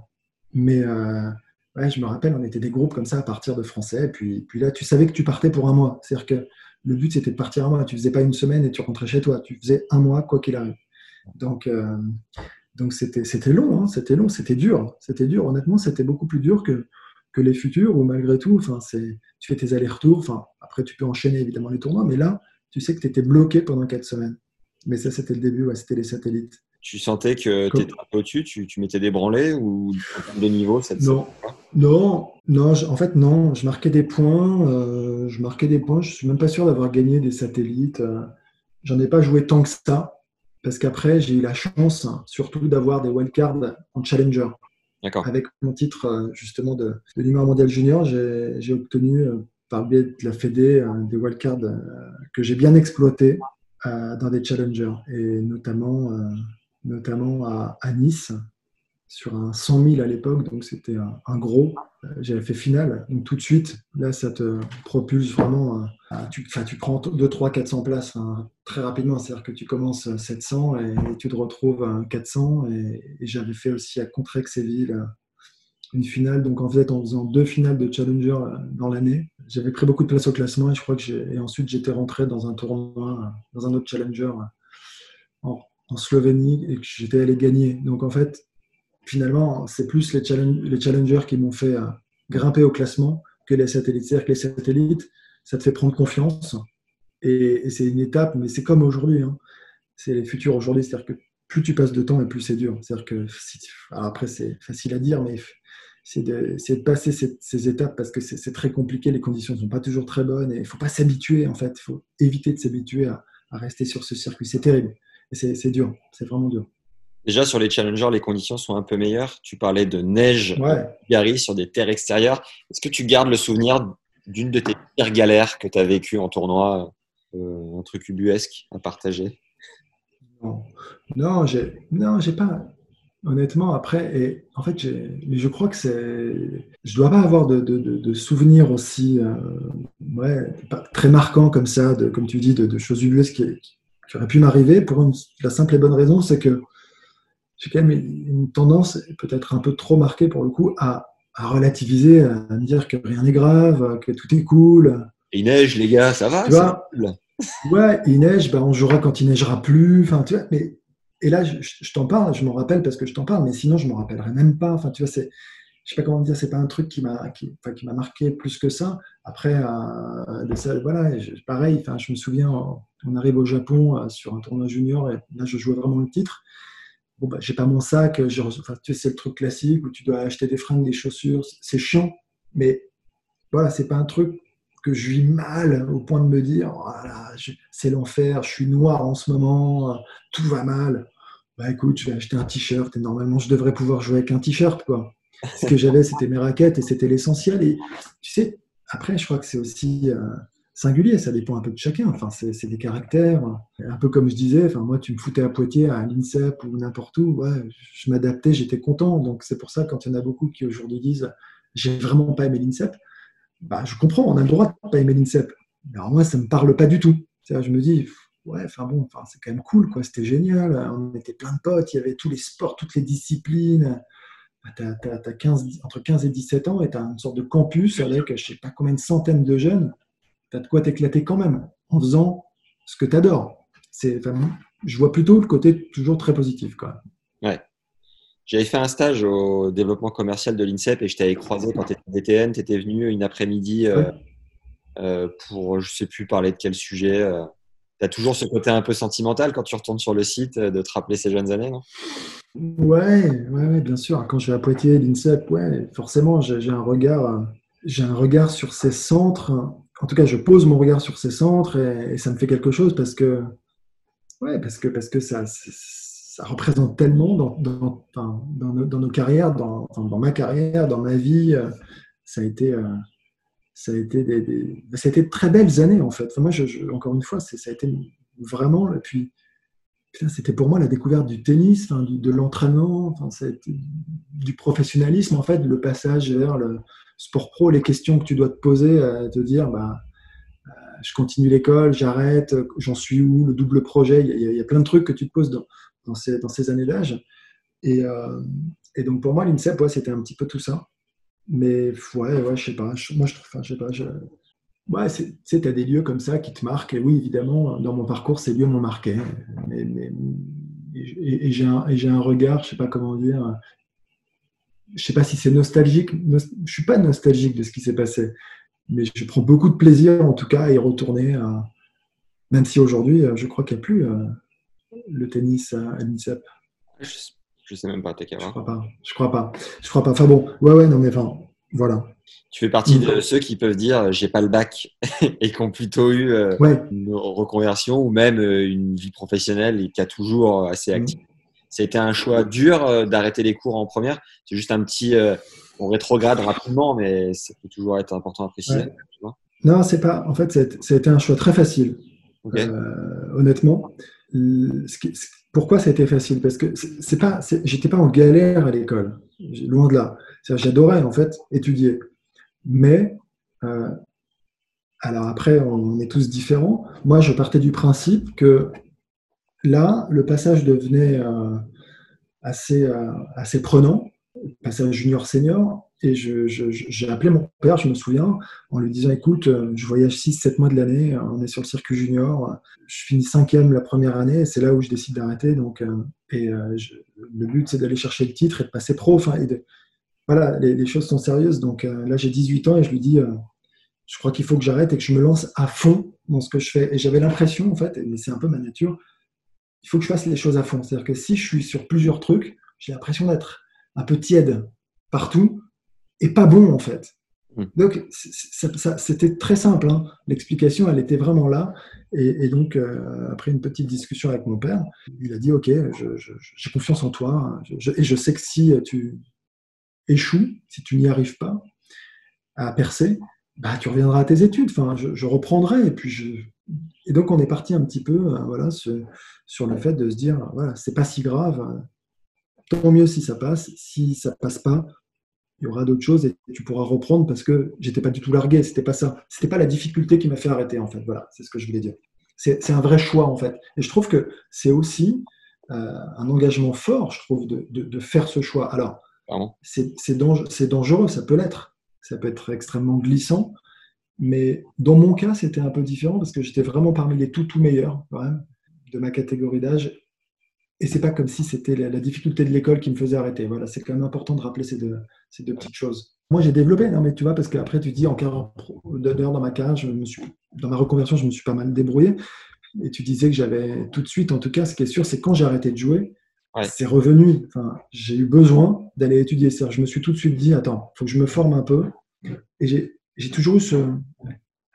Alors, au début, c'était presque un petit complexe d'infériorité de me dire, attends, je n'ai pas eu mon bac, il faut absolument que j'aille que parfaire un petit peu euh, mes compétences pour pouvoir arriver sur le marché du travail et, pouvoir proposer plus que le joueur de tennis que j'ai été. Ouais. Donc, euh, donc voilà, donc je suis retourné sur les bancs de l'école pendant une année et ça a été euh, passionnant, fantastique, parce que quand tu le fais à 27 ans, forcément, c'est différent aussi qu'à 18. C'est pareil, c'est un vrai choix. Ouais. euh, pour revenir au. Bah, merci déjà d'avoir développé ce point-là. Et pour revenir au, au démarrage sur le circuit, euh, pour, pour un paquet de joueurs, c'est dur financièrement. Toi, comment tu as géré ce volet-là? Est-ce que tu ne faisais pas partie d'un programme euh, boursier avec Adidas où tu avais des aides particulières du fait de ton, ton succès, euh, notamment en junior enfin, Comment tu as géré tout cet aspect-là? La dimension financière, en fait? Ouais, la dimension. J'ai jamais eu. j'ai eu beaucoup de chance parce qu'en étant, encore une fois, français, c'est important de le souligner, et assez fort à partir de 15-16 ans, j'ai tout de suite eu des contrats qui m'ont permis euh, d'être tranquille euh, financièrement et de pouvoir voyager euh, sans avoir à, compter mes sous chaque mois. jamais. Et très tôt, en fait, même l'arrivée sur le circuit, quand oui, enfin, tu vois, tu, fais gaffe avec tout le monde, mais, mais moi, j'avais pas les mêmes. Enfin, je faisais partie de certains mecs à pas avoir les mêmes problèmes que d'autres là-dessus, vraiment. C'est-à-dire que dès 15-16 ans, tu as eu un agent Ouais, j'avais un agent, euh, j'étais chez IMG euh, vers 15-16 ans et, en fait c'est mon premier contrat chez Nike. J'ai fait 16-19 chez Nike et là pendant trois ans je gagnais déjà bien ma vie. D'accord. Déjà. Et tu disais tout à l'heure que quand tu étais en satellite, tu faisais gaffe quand même à l'hôtel, aux dépenses. Ouais, bien sûr. tu fais gaffe parce que tu es, dans le groupe. Tu es dans le groupe et donc tu fais comme tout le monde. Tu, vis avec tout le monde et donc à un moment, tu dois aussi être un peu respectueux et tu n'es pas là à, vouloir euh, flamber et, montrer de manière ostentatoire que tu en as plus que les autres. C'est pas du tout l'objet. donc, euh, donc tu te mets au niveau et comme je te le disais, c'était un truc, moi je m'en foutais complètement. Enfin, je, j'étais content d'être en satellite et d'aller jouer au tennis encore une fois. C'était ça bah, le, but et l'objectif. Tu tu te souviens pas de ton premier point ATP, mais est-ce que tu te souviens du moment où tu as capté la barrière du top 100 Peut-être que le premier point ATP, peut-être que c'était sur un satellite en France. Je dirais peut-être satellite en France. Voilà. Mais sur, voilà. Euh, la barrière du top 100. Alors, la barrière du top 100, plus que la barrière du. Ouais, je, pense, ok, je ne suis pas certain. Je pense que la barrière du top 100, je me rappelle, euh, donc c'est ma première année donc, euh, professionnelle, ma première année senior. J'arrive sur le circuit, je progresse assez vite, pas mal de challengers, euh, des finales, des machins, j'avance. et je crois, ouais, c'est ça. Je suis à Bucarest après l'US Open. On doit être en septembre. Je ne sais pas si je passe par les qualifs. Et bah si, certainement d'ailleurs, parce que je vois pas comment je pouvais être tableau. Et, et je vais jusqu'en finale d'un tournoi ATP et je perds contre un Espagnol. Clavette, pas sûr non plus. Putain, le mec se souvient de rien. Et euh, en 3-7, ça c'est sûr. Et je bats Voinea, un roumain, donc, euh, qui est chez lui. Voinea, je me rappelle parce que j'adorais ce mec. J'adore ce mec. Et, euh, et, je perds en finale 7-5 au troisième. Je crois, voilà, je fais une finale d'un tournoi ATP. J'ai première année, c'est fantastique, c'est un truc de fou, quoi. C'est génial. Et, je passe. Et là, j'arrive et je passe 101ème. Donc je me rappelle de ça en revanche. Je sais qu'à la fin de ce tournoi, je suis 101e. Et là, et donc, euh, et j'ai wildcard à Lyon sur le Grand Prix de Lyon derrière. Et je fais quart de finale en perdant sur Rios et, euh, je passe 92e. Voilà. Je crois que c'est là en fait que, le passage se fait. j'ai ce souvenir et c'est allé assez vite finalement cette première année. C'était génial parce qu'il y avait quand même une ascension assez fulgurante. C'était sympa. Yes. Euh, c'est une étape euh, importante, ce top 100. Toi, tu rêvais de quoi Comme tu es partie des meilleurs, tu avais forcément des rêves qui étaient peut-être en adéquation et plus élevés que certains. C'était quoi ton Graal à toi? C'est une très bonne question et je vais te décevoir. En fait, il, faut, il faut reprendre toute l'histoire et d'où je pars en fait. Et je crois qu'au fond de moi, même si j'ai rêvé, gamin, d'être numéro un, de gagner des grands chelems, je l'ai rêvé. Après, ça je crois que ça s'est jamais vraiment transformé en désir. C'est pas facile ce que je dis, je sais pas si on peut le comprendre, mais j'ai adoré ma vie, j'ai adoré m'entraîner, j'adore le tennis, mais j'ai pas, pas été habité ensuite pour atteindre la place, le, top 10 ou être numéro 1. Enfin, je sais, tu vois, Arnaud Clément était habité par ce qu'il faisait. Leighton Hewitt était habité. Il y en a qui sont habités. Moi, j'ai et, on peut hiérarchiser un petit peu justement tout ça. Moi, j'étais passionné, mais j'avais un truc un peu en moins que, ces gars-là. Et, euh, pourtant, c'est déjà de la passion. Hein. Mais, euh, mais en fait, je me demande, et ça c'est encore une fois une réflexion introspective faite a posteriori, je me suis dit, voilà, je crois que mes objectifs, c'était de jouer les grands chelems, les meilleurs joueurs, des numéros 1, avoir quelques bons résultats, faire évidemment essayer en tout cas d'avoir euh, quelques grandes victoires, mais, c'était surtout, j'avais l'impression de jouer les grands chelems euh, et jouer contre les meilleurs du moment. Je ne sais pas si derrière, j'avais envie de beaucoup plus, je sais pas. Je sais pas. C'est terrible à dire, mais et, et j'ai pas l'impression d'avoir laissé les choses se faire. Attention, je me suis entraîné, j'ai travaillé, mais il fallait un, supplément d'homme que peut-être que j'ai pas mis euh, pour être meilleur. Et après, on va pas se mentir, euh, j'ai quand même été emmerdé par des blessures, voilà, qui m'ont quand même éloigné des cours et qui m'ont un peu flingué euh, physiquement déjà et moralement. C'est-à-dire que forcément, parce que c'est un peu facile de, dire que les objectifs, j'aurais peut-être pu aussi réagir à un moment, c'est à 23 ans, je me, mais j'ai pas eu, j'ai pas eu cette chance de pouvoir non plus continuer parce que physiquement, j'étais freiné par des blessures. petit, voilà, petit bémol quand même. Ton coup le plus naturel, c'était lequel? Je pense que c'était le coup droit, le plus naturel, mais mon coup préféré, c'est le revirement de ligne. C'est-à-dire que plus naturel, et, tu vois, parce qu'il y a une différence, hein, tu vois, le plus naturel, c'était le coup droit parce que je, tournais beaucoup autour de, mon revers pour faire des coups droits, je jouais beaucoup en coup droit. Et quand j'étais petit, enfin voilà, beaucoup plus de coups droits, peut-être plus à l'aise en coup droit.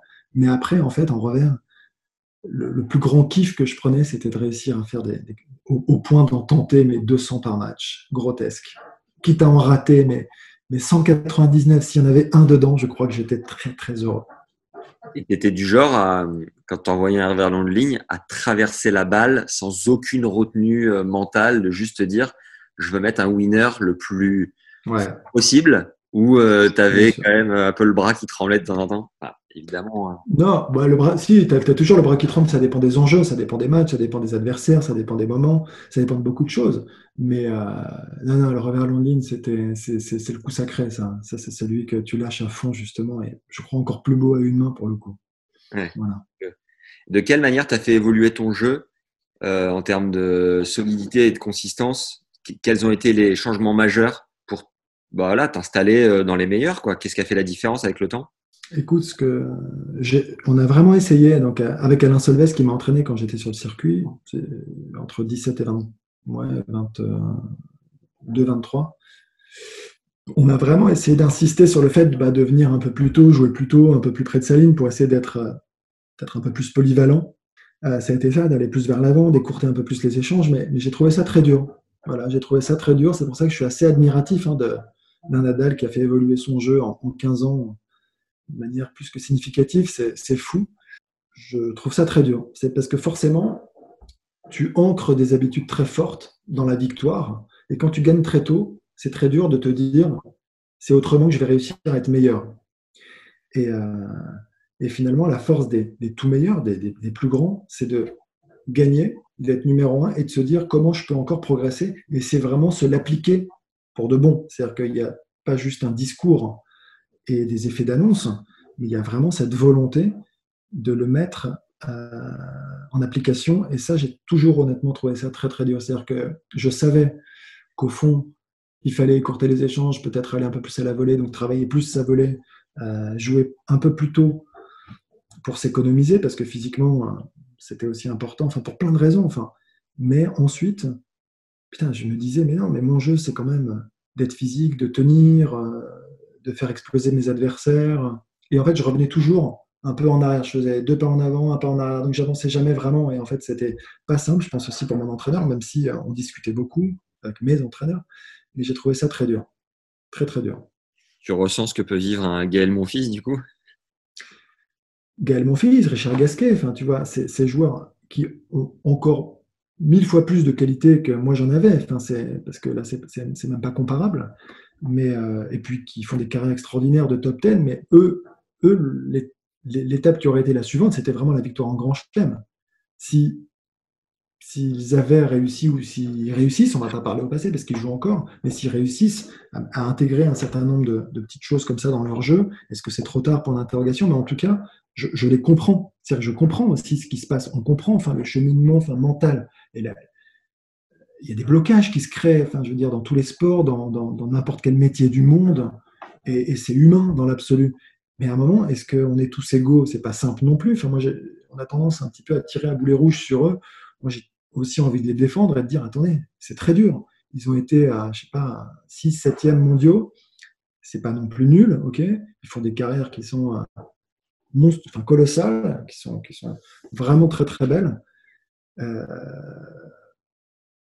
il y a des gars devant qui sont presque inhumains aussi, tu vois et ça, c'est aussi une réalité. On n'est pas, on pas forcément égaux. Et c'est pas qu'ils n'ont pas travaillé. Après, euh, voilà, c'est, il y en a trois qui sont exceptionnels et qui sont devant et qui raflent tout. Est-ce que, bon, j'ai compris que ta mémoire te jouait quelques tours de temps en temps, mais tu as des images de ton premier titre à Palerme? Est-ce que tu peux nous raconter un peu dans le ligne que tu avais vécu et ressenti?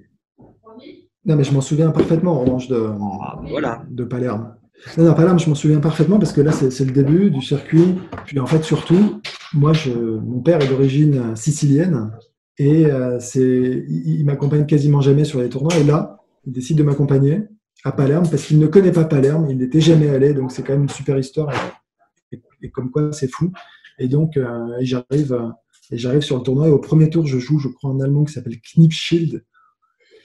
Euh, et je gagne en 3-7 à l'arrache, pas très facilement. Et ensuite, mon parcours est plutôt assez bon puisque je bats Skilari, qui est quand même un bon joueur de terre. Euh, je bats euh, en quart de finale euh, Alex Coraja en 2-7. Je bats ensuite Karim Alami et je bats Berasategui. Et Berasategui en finale, euh, qui a fait finale à Roland, entre autres, je, je, lui mets 3, 3 et 1 en finale. Donc c'est quand même une branlée, à base de revers long de ligne tout le temps. Et euh, mes grosses confiances, et je me suis éclaté, donc j'avais, j'ai, super bien joué, ouais. Et je me rappelle très bien, donc je passe comme ça. Et en fait, euh, les, gens pensaient que j'étais avec mon nom, que j'étais un local en fait. Et c'était une ambiance de folie en fait, ils pensent. Et au point, c'était presque gênant parce que je parle pas italien. Donc, euh, tu vois, tu avais les, les interviews de, de, match et tout ça, tu sais, d'après-match sur le terrain, et tu, tu, sentais toute la foule autour, euh, le terrain, enfin, les mecs, tout le monde était vraiment en folie et ils s'attendaient à ce que je dise de trois mots en italien. J'étais incapable, infoutu de dire quoi que ce soit. Donc, euh, voilà, mais c'était euh, un titre, bah, forcément, le, premier et le seul. Et puis j'étais tout jeune, j'avais 20 ans, mais. et avec mon père à mes côtés, donc c'était ouais, assez touchant et plutôt une belle histoire. Souvenir de dingue, il s'est, euh, il s'est senti comme un poisson dans l'eau, du coup, ton père? Mon père, il était fier. Bon, c'est de la fierté après, tu sais. C'est pas non plus. il roule pas trop des mécaniques, c'est pas trop son style. Ah, mais surtout euh, du point de vue de ses origines. il était fier. Ouais, mais il était fier, fier que je gagne là-bas. Il était hyper heureux. C'était voilà, c'était un moment très fort pour lui, pour nous. Euh, et juste, il était, ouais, il était heureux. Il était heureux de me voir jouer mon meilleur tennis là-bas. Ouais. Donc, écoute, non, non, c'était, c'était une très très belle semaine. Je pense que et puis lui, en fait, il, il allait découvrir un peu l'île. En même temps, il se baladait. Et il venait sur les matchs. Et, puis ça se passait plutôt pas mal. Donc euh, c'était cool. Ouais, J'ai l'impression qu'il y a un déménagement euh, à côté de toi. Ouais, ouais, il y a un peu de bruit. Je suis désolé. C'est bon. L'affaire est réglée. J'ai géré tout le monde. Vas-y. ok, génial. Euh, Palerme, on est bon. Est-ce que tu peux, s'il te plaît, nous faire vivre maintenant euh, ce événement assez incroyable que sont les JO 2000 à Sydney, euh, de la cérémonie d'ouverture au, je sais pas, au moment partagé avec Arnaud Clément dans la chambre. Enfin, est-ce que tu peux nous raconter euh, cet événement surréaliste qui, qui, a marqué ta vie? Ouais, bien sûr. Oui, clairement. Écoute, euh, les JO 2000, euh, déjà le contexte, il est pas simple. C'est-à-dire que moi, je remplace Sébastien Grosjean. Donc, je suis pas qualifié euh, d'office. Je suis un peu enfin, remplaçant suite à la défection de Sébastien. notamment Nicolas Scudé et moi. Chez les garçons, hein, évidemment, puis chez les filles, il y avait Nat, et après, je ne me souviens plus qui était là, chez les filles d'ailleurs. peu importe, parce qu'en fait, les filles n'ont pas été logées au village. Et nous, on voulait absolument, absolument participer aux Jeux Olympiques, au village, au cœur de, des Jeux Olympiques. Enfin, pour nous, c'était pas envisageable de vivre autrement. Ça, c'est quand même un point assez important. Écoute, qu'est-ce qui se passe? Euh, donc je suis récupéré en fait très vite. Il se passe un truc assez, euh, assez étonnant, c'est que j'ai l'impression de moi de partir en mission et d'avoir, mais au sens propre du terme, 60 millions de personnes qui m'attendent au tournant. tu sais, c'est un truc que tu t'inventes. Tu t'inventes une histoire. Et là, je me dis, putain, je suis sélectionné, je vais représenter mon pays, la France, c'est le drapeau. Et là, j'ai pas le droit de me louper. Si je me loupe, je me fais assassiner, j'ai pas le droit de rentrer chez moi. J'ai pas le droit de rentrer chez moi. Et j'ai vécu ça comme ça. Donc, je pars, on part en stage à Nouméa, on finit l'US Open, on enchaîne, stage à Nouméa une semaine pour préparer Sydney. Et là, pendant une semaine, je joue, mais, comme une merde. Mais mal, c'est une horreur. Je, je, ma, j'ai ma raquette, je peux te dire, qui voyage dans les quatre coins du cours. Je deviens fou, je, suis fou de rage, je suis très énervé. Mais tous les jours, c'est-à-dire qu'il n'y a rien qui se met en place. Rien, rien. Je suis hyper nerveux, hyper tendu. En gros, voilà. Ce que je veux dire par là, c'est que je suis nul à ce moment-là. Et, euh, puis, on va vers Sydney, on, rejoint Sydney. Et le tableau sort et je joue Kiefer au premier tour. Et euh, je, me, je, me, suis accroché. Je me suis, dans ma préparation, j'ai fait ce que j'ai pu. Et on est au village olympique, donc on découvre tout ça, c'est fantastique. Euh, voilà, les quartiers, le quartier France ici avec les drapeaux partout, on croise les survettes, on dit bonjour à tout le monde. Il y a un vrai sentiment de fierté, hein. vraiment. Hein. Moi, j'ai vécu un truc de dingue et c'est fantastique. il n'y a rien de mieux quoi, à vivre. Et, euh, et donc, premier tour, je joue contre, contre Kiefer et après, on a des salles communes de kiné. Je raconte ça parce que c'est important, parce que c'est ce qui dynamise aussi, c'est ce qui enthousiasme, c'est ce qui donne envie. Et donc, ces salles de kiné où tu, te retrouves à côté d'athlètes que, bon, que tu connais pas forcément, mais qui représentent quand même la France. Et là, tu te fais masser, ça discute, et tout le monde dit Ah, bah tiens, à 16h, il y a de la lutte, à, 17h, il y a de la boxe, là, il y a du tennis demain, et vous jouez quand tu vois En fait, le truc prend quand même. Tu sais, tu es en train de te dire Putain, tout le monde regarde tout le monde, encore une fois, faut pas se louper, enfin, tu as un rôle à, à, tenir. Et donc, je joue contre Kiefer premier tour, et bah, Kiefer, il est bon, oui, c'est un, un, très bon joueur. En tout cas, sur le papier, tout le monde est meilleur que moi. Et, je gagne 6-4, 6-3. Le 6-4, 6-3, je me dis plus, il n'a pas fait un bon match que j'ai fait un bon match. Voilà, en gros, c'est un petit peu ça le, sentiment que j'ai au sortir de, ce premier tour. Mais j'ai gagné. Je suis encore en course, je suis content. Et je suis dans ma bulle, je commence à rentrer dans mon truc. on rentre, on est. Donc, euh, comme tu disais, je rejoins Arnaud Clément, partage la même piole. On fait nos conneries, on se marre. Enfin, on reste quand même. Euh, on vit l'événement enfin, de manière assez détendue quand même. C'est-à-dire que je raconte ça. Mais, mais moi, dès que je pense au tournoi, dès que je pense, putain, je, je switch et, j'arrive à vraiment être dans ma bulle, c'est un truc que j'ai ressenti quand même très fort. Et c'est sur le deuxième tour contre Volchkov, Volkov, Volchkov, c'est ça Vladimir, hein, que, que, que, là il y a un vrai déclic. C'est-à-dire que là pour le coup, je, je gagne 6-2, 6-2. Je sors du match et je dis quasiment euh, avec ces mots au kiné, équipe de France, enfin voilà, au staff qui m'attend hein, dans les vestiaires. Je vais être champion olympique. Je vais gagner. je, crois que et, là, en fait, quand je dis ça, je le minimise presque parce que là, je me sens mais invincible. Et je me suis senti invincible. C'est-à-dire que c'est ce match qui a vraiment produit le déclic. Physiquement, un avion, j'avais l'impression d'être en avance sur la balle. et, et, là, je me suis dit, il ne peut plus rien m'arriver. Vous pouvez me donner euh, une raquette de bad, une raquette de ping-pong, je gagnerai. Je ne perdrai pas, je rentrerai pas bredouille, c'est impossible. Et en revanche, je vais pas, je vais pas gagner une petite médaille, je vais être médaillé d'or. Et, et là, c'est, je, vis, et je vis vraiment comme Superman pendant quelques jours. J'ai l'impression qu'il ne peut rien m'arriver.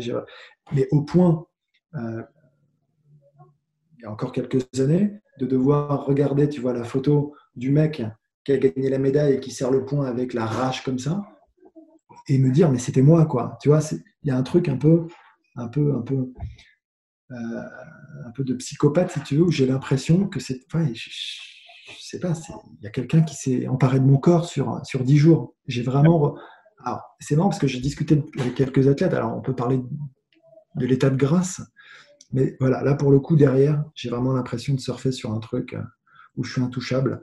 Et donc derrière là le match d'après d'ailleurs je joue contre Norman et je crois que je perds sur le central, qui est un terrain un peu plus rapide. Je, je perds au premier 5-1 ou 5-2, mais en fait, il n'y a jamais d'inquiétude. Je sais que je vais gagner. Et, et dans l'attitude que j'ai sur le terrain, je le sais. Je sais pas comment dire. Et tu sais, tu le communiques à ton staff qui est dans les tribunes. Je perds 5-1 ou 5-2, je gagne 7-5. Et le deuxième, pareil, je dois gagner 7-5 ou 7-6. Je sais plus si c'est 5 et 5, 5 et 6, peu importe. Mais c'était normal en fait. Là, tout était devenu normal. C'est-à-dire que j'avais plus du tout l'inquiétude du premier tour le deuxième tour avait un peu euh, scellé le résultat, si tu veux, pour moi. C'était sûr. j'allais, j'allais être médaillé d'or. Et donc, euh, et donc derrière, je joue contre Ferrero en quart de finale. D'abord, ouais. Ferrero d'abord en, quart de finale. Là, je fais le plus gros match de peut-être de ma carrière, où je lui fous 6-2, 6-1. Et là, c'est ouais, un avion sur le terrain. Là, tu sors d'un match comme ça, ça dure 53 minutes. Tu te dis, mais qu'est-ce qui s'est passé? Et là, tu as les Espagnols qui, qui, venaient me voir. Tu sais, tu avais Alex Correggia aussi, euh, avec qui je, suis assez pote, qui vient me voir après le match et qui me fait, mais qu'est-ce que. je t'ai jamais vu comme ça, je t'ai jamais vu jouer comme ça, c'est fou. Et en fait, vraiment, c'est là, je reviens là-dessus, mais c'est la dimension du drapeau et cette espèce de truc d'être en mission, tu sais. J'avais pas le droit, j'avais pas le droit de, de faillir, j'avais pas le droit de me tromper, j'avais pas le droit de, de, passer à côté. Voilà. Et, euh, donc derrière, en effet, euh, j'avance, j'avance, j'avance et je me retrouve médaillable. Et là, ça commence à être très sérieux parce que tout le monde, bah, tout le monde commence à y croire quand même. Donc tu vois, parce que je te raconte ça et en même temps, il faut imaginer l'ambiance au village où les gens te croisent et te disent Ah putain, t'es en quart, t'es en demi. Et donc, ça, ça, te prend au trip, ils sont avec toi, tout le monde, et tu te rends compte que tout le monde te suit. Et ça, c'est génial. Quoi. Tous les autres athlètes, tu sais, qui sont autour, ils sont là. Alors, tu joues à quelle heure demain? Tu es en demi? Waouh Là, je t'assure, ça fait quelque chose. C'est quelque chose vraiment voilà, que j'avais jamais ressenti parce que, parce, que, parce que quand on est sur des tournois classiques, c'est pas la même ambiance, I'm Sandra, and I'm just the professional your small business was looking for. But you didn't hire me because you didn't use LinkedIn jobs. LinkedIn has professionals you can't find anywhere else, including those who aren't actively looking for a new job but might be open to the perfect role, like me. In a given month, over 70% of LinkedIn users don't visit other leading job sites. So if you're not looking on LinkedIn, you'll miss out on great candidates like Sandra. Start hiring professionals like a professional. Post your free job on linkedin.com/people today. Même truc, c'est pas toutes les disciplines, c'est pas la France, c'est différent. Tu joues pour ta pomme. Et là, c'est ah tu joues euh, demain à 11h contre qui? Ah ouais, il est fort, hein, Ferrero. Ouais, il joue pas trop mal. Et, euh, et demain, donc, c'est Kafelnikov. Bon, euh, à quelle heure encore? Et tu sais, ils se renseignent. Et donc, bah, et donc je joue Kafelnikov, donc en demi. Et là, je perds 6-4, 6-4 pour une raison très simple c'est qu'il est, dans le même état que moi. Ouais. Tu vois, je pense qu'il est dans le même état que moi transcendé, sublimé par l'événement, mais il est intrinsèquement meilleur. Voilà. Il joue mieux au tennis que moi. C'est tout. Je peux rien faire. C'est-à-dire qu'il aurait fallu qu'il soit dans un autre, dans, un autre état d'esprit, enfin, un petit peu moins volontaire, un petit peu moins désireux d'aller chercher ce titre. Bah, lui aussi, c'était Superman, donc, euh, sauf qu'il jouait mieux, il jouait plutôt que moi sur un terrain un peu rapide. Sur terre, peut-être que ça aurait été jouable et encore, mais là, sur dur, c'était pas possible. Et encore, et je fais un bon match. Hein, je perds 4 et 4, il n'y a rien à faire, il n'y a rien à dire. Et je sors et c'est une chute. La chute, elle est d'une violence extrême parce que, comme je le dis, il était pour moi inconcevable de ne pas être médaillé d'or. Inconcevable. Et je suis sorti de là, putain, ah, la chute, la déception. Et là où, ben, alors après, il y, y, a des disciplines dans lesquelles, quand tu es en demi, tu as deux médailles de bronze. Là, il faut quand même jouer la petite finale. Donc il faut se remobiliser tout de suite, il faut se reprendre, il faut rebondir tout de suite. Tu n'as pas le temps de, chialer. Euh, tu dis ok très bien, il me reste quand même une chance de médaille.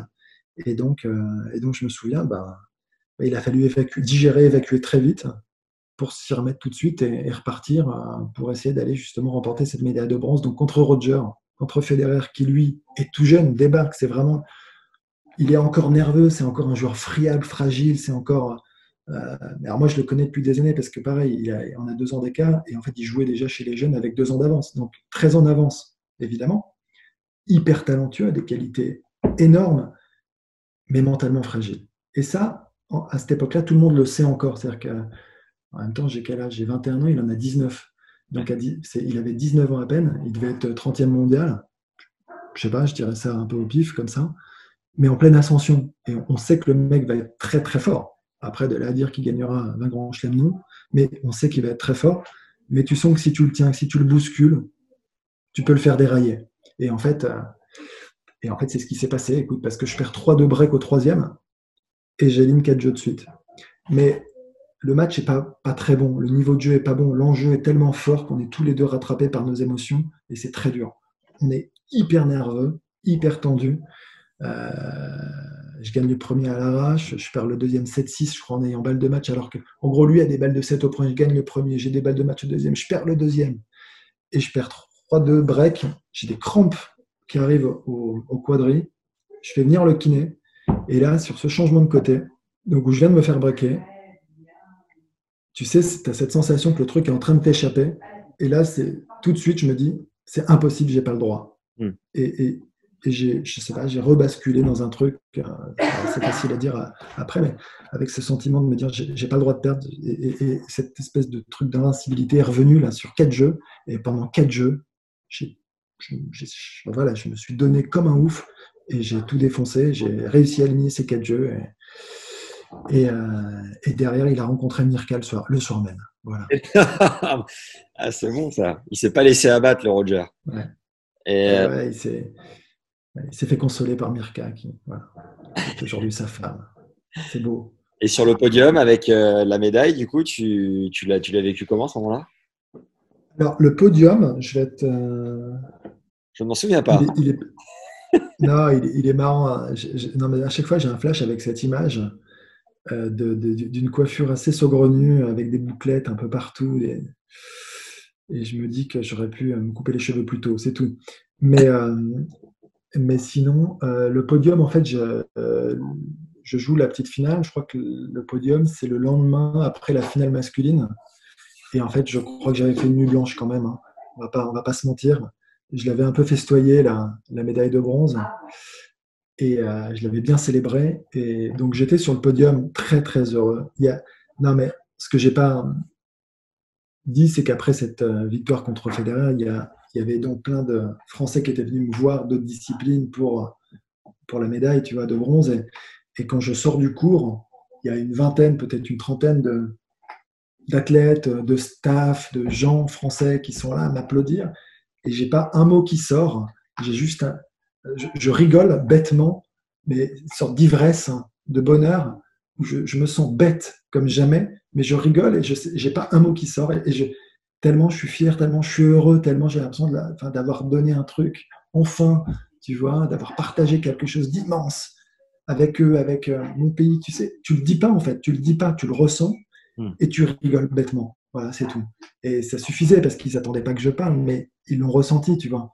Et après, tu as évoqué un point, c'est vrai que c'était important de faire une médaille pour nous, tennis, au jeu, euh, parce qu'on avait quand même une image assez déplorable, quoi, jusque-là. Des espèces de, de gars très, qui, enfin, se sont embourgeoisés par leur vie sur le circuit, qui gagnent de l'argent, pas plus que les autres, parce qu'il y a d'autres sports qui, gagnent, qui sont professionnels aussi, qui gagnent de l'argent.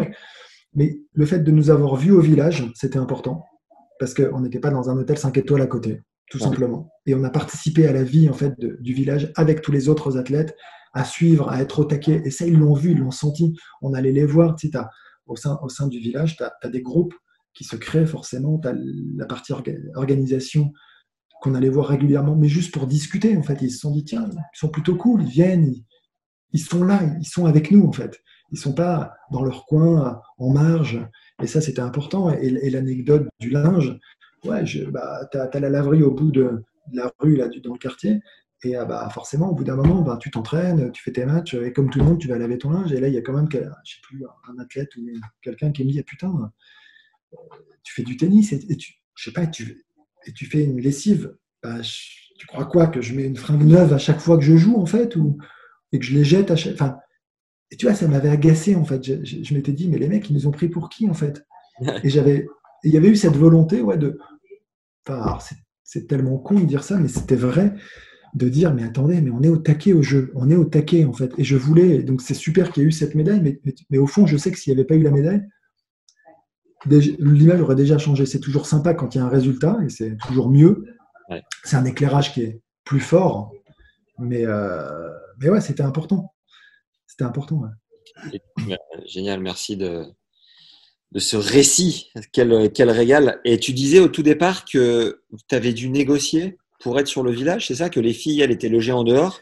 Et que On n'a vous- pas négocié, on n'a pas négocié, on, a, on avait le choix, en gros. Ah, d'accord. C'était un peu, t'as as le choix, et on a eu le choix, en effet, de. Nous, nous, en fait, voilà, on voulait être au village, et les filles préféraient être à l'hôtel.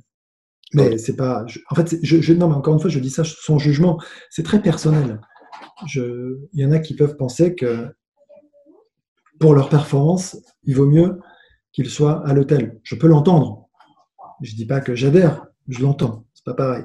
Mais euh, nous, de notre côté, en tout cas avec, euh, avec euh, Nicolas, Fabrice et Arnaud, voilà, c'était, c'était, il n'y avait même pas de discussion. C'était au village ou rien. Ouais. Voilà. Et c'était pas trop, euh, pas trop dur de se disperser au niveau des distractions avec euh, athlètes. Mais non, parce que tu sais, quand, notamment. non, quand tu es dans ton truc, tu es dans ton truc. Quand tu es dans ta compète, tu es dans ta compète. Nous, la compète, elle est quand même étalée sur, est étalée sur 10 jours. Donc, c'est long. Et tu n'as pas le temps de te paumer, en. Tu tu, tu, t'égares pas. En tout cas, on ne s'est pas égaré. C'était un objectif honnêtement majeur. Et quand c'est un objectif majeur, tu t'égares pas. Après, une fois que tu as fini ta compète, bah, tu t'éclates, il n'y a pas de problème. Si tu fais chez personne, si, si tu n'embarques pas avec, euh, avec toi ceux qui sont encore en compétition, il n'y a pas de problème. Mais, et c'était le cas. Donc, euh, moi, une fois que Arnaud a, a eu perdu, euh, on partageait la même piole, mais il faisait pas le con. Enfin, il me réveillait pas quand je dormais euh, et il était à mes côtés quand j'en avais besoin. Ouais. C'est juste euh, de la bonne intelligence. T'avais joué le double aussi cette année-là ou pas? Non, non, non. Non, non, je n'ai pas joué le double. Émotionnellement, je suis désolé de faire le grand écart, mais ça fait partie de ton Ouais. parcours. Euh, ça a dû être un crève-cœur du coup euh, l'épisode à Rio avec euh, quelques, Ouais. Bien sûr. quelques Ah non, mais attends, ça tu fait- avoir. euh, toi qui es si Ça fait partie, ça fait, bien sûr, bien sûr, bien sûr, ça fait partie euh, de mon parcours. hein, et, et tu parlais du parcours dans sa globalité. Après, j'ai été responsable du haut niveau masculin à la Fédé et des TN ensuite. Enfin voilà, j'ai fait 4 et 4 en gros. Et euh, ça s'est super bien passé à Londres, où on fait un super podium avec les joueurs de double. C'était, enfin, c'était Yes. génial, quoi. Ouais. Deux médailles, c'était, enfin, honnêtement, une super aventure à Wimbledon euh, pour les JO de Londres. Donc, euh, après, est-ce qu'on a suffisamment capi- capitalisé pardon, sur cette victoire pour essayer de reproduire et de recréer les meilleures conditions possibles à Rio? C'est un point d'interrogation. On pourra toujours se poser des questions.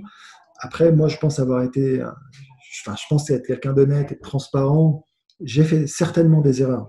On en fait tous. J'ai certainement fait des erreurs. Ok, dans dans le fait de ne pas peut-être avoir réussi à fédérer suffisamment l'équipe, les Ouais. joueuses, les joueurs, en tout cas, euh, c'est possible. hein, ça, dans un contexte politique qui était très compliqué, on était en pleine euh, élection euh, présidentielle donc, de la Fédé, donc c'était pas simple. Je, naviguais un peu dans des eaux assez troubles, pour dire vrai. Et donc, est-ce que j'étais suffisamment clairvoyant sur ce qui se passait au sein de l'équipe? Peut-être pas. Mais en tout cas, une fois qu'on avait mis les règles en place, le dispositif, euh, j'ai l'impression qu'on a quand même pas mal échangé avant de partir. Les choses, euh, les choses étaient quand même bien, bien cadrées. Et après, sur place, ouais, ça a été, ça a été, euh, ça a été comment dire, une avalanche de, enfin, fiasco total, une avalanche de, de, de merde, de bordel. J'ai jamais vu. Enfin, je me disais que, ça- enfin, chaque jour, en fait, j'avais l'impression qu'il se passait quelque chose, et chaque jour, je me disais, ça peut pas être pire. Et tous les jours, c'était pire. Wow. Mais à tous les niveaux. Donc, euh, c'était, non, ça a été une catastrophe. Il y a eu les filles avec le Textile Gate, Ouais. donc les filles qui avaient les, te- les, les tenues euh, pas le même ton, mais pas de la même couleur. Enfin, c'était pas, c'était assez, assez complexe. Et, donc, il y a c'est des points de règlement. Pourtant, c'était vraiment, euh, euh, on avait vraiment fait ce qu'il fallait, euh, me semble-t-il, de notre côté, euh, pour demander les, les autorisations. Aux personnes qu'on pensait être les personnes compétentes et qui ne l'étaient pas. Donc c'est apparemment juste le juge arbitre qui euh, est dans son droit de dire oui ou non. Et nous, on était en relation étroite avec euh, l'organisation donc euh, de personnes de l'ITF qui organise les Jeux Olympiques, mais qui n'étaient pas habilitées en fait à, à dire, à, do- à donner une réponse en fait. Donc bon, très bien. Donc ça a été très compliqué parce qu'avec les filles, ça s'est très mal passé. Avec Caroline et Christina. Euh, les garçons euh, en double qui sont euh, plus, que, plus que favoris, Herbert Mahut perd au premier tour. Ouais. Donc passe à côté, ça c'est pas, pas simple. Euh, voilà, et après il y a l'histoire avec Benoît, avec Benoît Père, où c'est très compliqué. Avec Benoît, avec, avec qui je me suis toujours bien entendu et, et, et aujourd'hui encore, enfin je ne dis pas qu'on s'entend bien aujourd'hui, hein. je dis juste que, que c'est un bon mec, quoi que c'est pas un mauvais bougre et que tout ça a été très dur pour lui, très dur, très dur pour moi aussi, c'est vrai. Mais, euh, mais je regrette qu'il n'ait pas été euh, honnête sur avant et sur le moment. Voilà, je, je, je crois qu'on a tous fait des erreurs, c'est ce que je dis, hein. je crois que j'en ai fait aussi des erreurs. Euh, mais ensuite, une fois que c'est parti, c'est parti. quoi. Et, et, sur place, il y avait un règlement à respecter, il y avait neuf athlètes. S'il y en a un qui joue pas le jeu, ça gangrène un peu tout le monde. quoi. Et, euh, à un moment donné, là, c'est l'esprit d'équipe qui doit prévaloir, me semble-t-il. Et après quelques avertissements, j'ai en effet pris, cette décision qui, était terrible, hein, mais, très dure. Et, avec le recul, certains me disent, mais est-ce que tu étais obligé? C'est toujours facile de dire, ouais, sur le moment, je pense que c'était important pour essayer de sauver un, un, petit peu ce qui restait, parce qu'il y en a qui étaient encore en course et que ça ne parlait plus que de ça. Euh, de son attitude, enfin voilà, et, bon, peu importe. Et après, donc, je prends cette, décision qui, qui nous a fait, euh, ouais, nous a fait beaucoup de mal.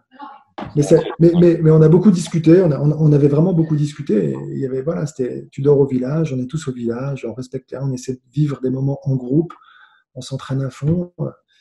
Voilà, c'était, ça faisait partie un petit peu du cahier des charges. Tout le monde le respectait et, et moins lui après. Hein.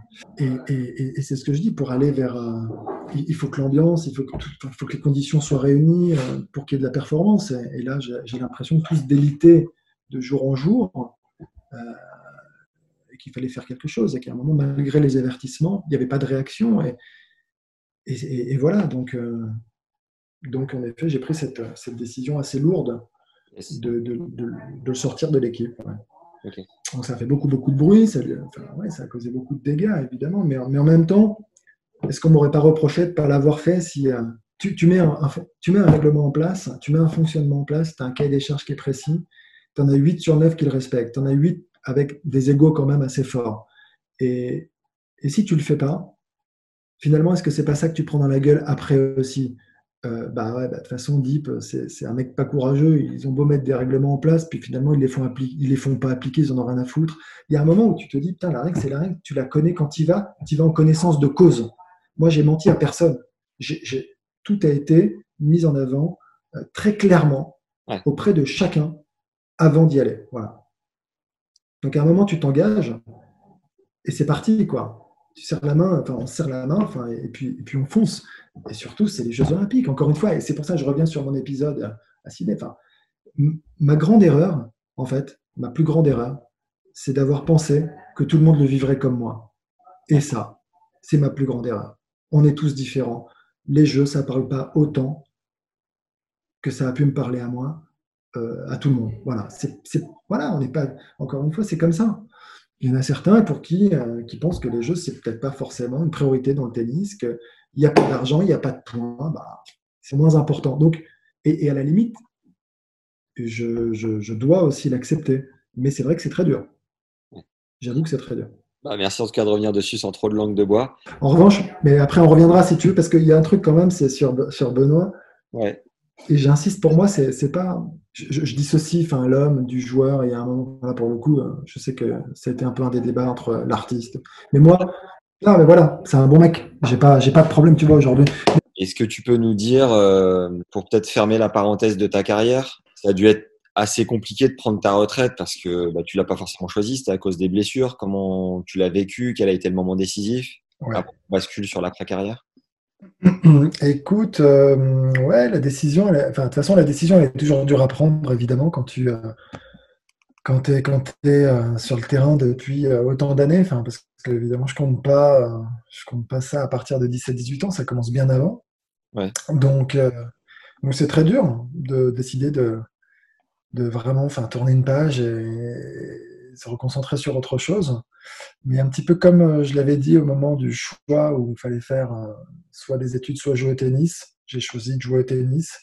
Et là, je me suis dit, je peux pas continuer comme ça, à, faire les choses euh, un peu à moitié. Et ça fait trop longtemps que j'essaie de revenir, que j'y arrive pas pour des raisons très claires. Hein. C'est le physique qui me lâche. Donc j'avais des limbagos à répétition, mais quand je dis limbago, c'était bloqué au lit 3-4 jours à pas pouvoir bouger. Euh, après euh, des grosses charges d'entraînement. Je reprenais, j'essayais enfin, de reprendre, euh, et en gros, je faisais ça six fois par an, donc j'avais jamais vraiment de possibilité de pouvoir m'entraîner avec les doses que ça demandait. Et il y a un moment où j'en ai eu vraiment ras-le-bol, j'en pouvais plus. Enfin voilà, de, de m'entraîner pour rien, en fait. J'avais le sentiment de devoir faire plus d'exercices qui me permettraient de pouvoir aller sur le terrain plutôt que, que, de temps passé à, m'entraîner et à prendre du plaisir, justement. Donc, euh, donc à un moment, quand il n'y a plus de plaisir, euh, bah, c'est plus facile aussi de prendre cette décision. Donc voilà, j'ai décidé, donc assez tôt en effet, mais parce que mon corps ne suivait plus, de prendre cette décision après, après mon opération du dos qui finalement m'aura jamais lâché derrière. Voilà. Donc j'ai arrêté en 2007 en effet, je crois, c'est ça, 2006, 2007, je sais plus, à 27 ans en tout cas. Et euh, voilà, j'ai rangé les raquettes. Mais j'étais pas mécontent, c'est-à-dire qu'une fois que j'ai pris la décision, c'était aussi un soulagement, c'était euh, une libération. Je me disais, oh, je vais pouvoir. Je me suis toujours dit que je ferais plein de choses dans la vie et ça faisait partie euh, de ce que j'avais imaginé en fait au départ, tout simplement. D'accord. Juste, est-ce que tu peux nous faire le parallèle entre ta médaille au JO et des victoires que tu as pu avoir sur Sampras, qui était numéro 2 mondial à Hambourg, ou Safine, numéro 1 à Monte-Carlo. Euh, les deux fois où tu as fait huitième à Roland, où tu as toujours euh, comparé en disant que c'était des émotions moins fortes que ce que tu avais pu vivre au JO. Mais est-ce que tu as des images quand même qui te reviennent Et si tu devais faire une comparaison, elle ressemblerait à quoi en fait? Alors, j'ai aucune comparaison possible, dans le sens où euh, l'écart est c'est, il, est, monumental. C'est-à-dire qu'il n'y a, pas, il a pas photo. Enfin, c'est pas, il y a des satisfactions, du plaisir euh, quand tu bats des très bons joueurs. Évidemment, jouer Sampras, c'était canon. Euh, Safin, c'était différent parce que c'était ma génération. Je le connaissais, c'était un copain. Même s'il est numéro mondial, c'est très différent. Alors que Sampras, j'ai grandi avec lui. Il y a ce côté un peu idole, j'exagère parce que c'était pas, c'était pas mon joueur préféré quand j'étais jeune. Euh, mais, j'adorais évidemment. Donc, euh, donc quand je le bats, je suis très content. C'est une énorme satisfaction. Mais je suis assez lucide en même temps parce que c'est sur Terre et que c'est pas sa surface. Et, euh, ok, je gagne 4 et 4, c'est super à Hambourg en, faisant un super match, hyper concentré. Mais je sors de là, je, voilà, ouais, je sais pas, je suis juste heureux en me disant la route continue, je progresse, j'avance. Cette année-là, je crois que je fais quart de finale d'ailleurs à Hambourg. Euh, et c'est super. Voilà. Et ensuite, contre Safine à, à Monte-Carlo, je pense qu'il avait dû passer une nuit très agitée avec ses cousines. Voilà. Pour être très honnête. Pour être très honnête, euh, c'était pas. Non, mais à un moment, il faut être aussi lucide. C'était pas le Safine numéro mondial qu'on a vu dans ces grands jours je crois que j'ai 6-3, 6-1. Il était, soit il est passé à côté, il n'était pas bien, soit il s'est passé un truc la veille. Et avec lui, on ne sait jamais. Donc, euh, c'est ce qui aussi faisait son charme. Donc, euh, donc voilà. Et d'ailleurs, après, j'ai perdu, je crois, contre Federer en prenant une douille aussi, euh, après avoir battu sa fine sur ce, sur ce tournoi. Est-ce que ça t'est arrivé, toi aussi, de t'envoyer une ou deux fiestas sur le circuit que tu voyais pas forcément arriver? Écoute, oui, c'est arrivé, mais pas les veilles de match. Honnêtement, les veilles de match, je n'ai jamais fait n'importe quoi. J'ai toujours eu ce, hum, réflexe de regarder ma montre et de me dire là, il va, il me manquer, il faut vraiment que je rentre. J'ai jamais été dans l'excès les veilles de match. En revanche, euh, se laisser embarquer une fois que tu as perdu dans des soirées, oui, comme tout le monde, on, a 20 ans. C'est-à-dire qu'à un moment, il y a des vraies difficultés à, gérer, ça en fait partie.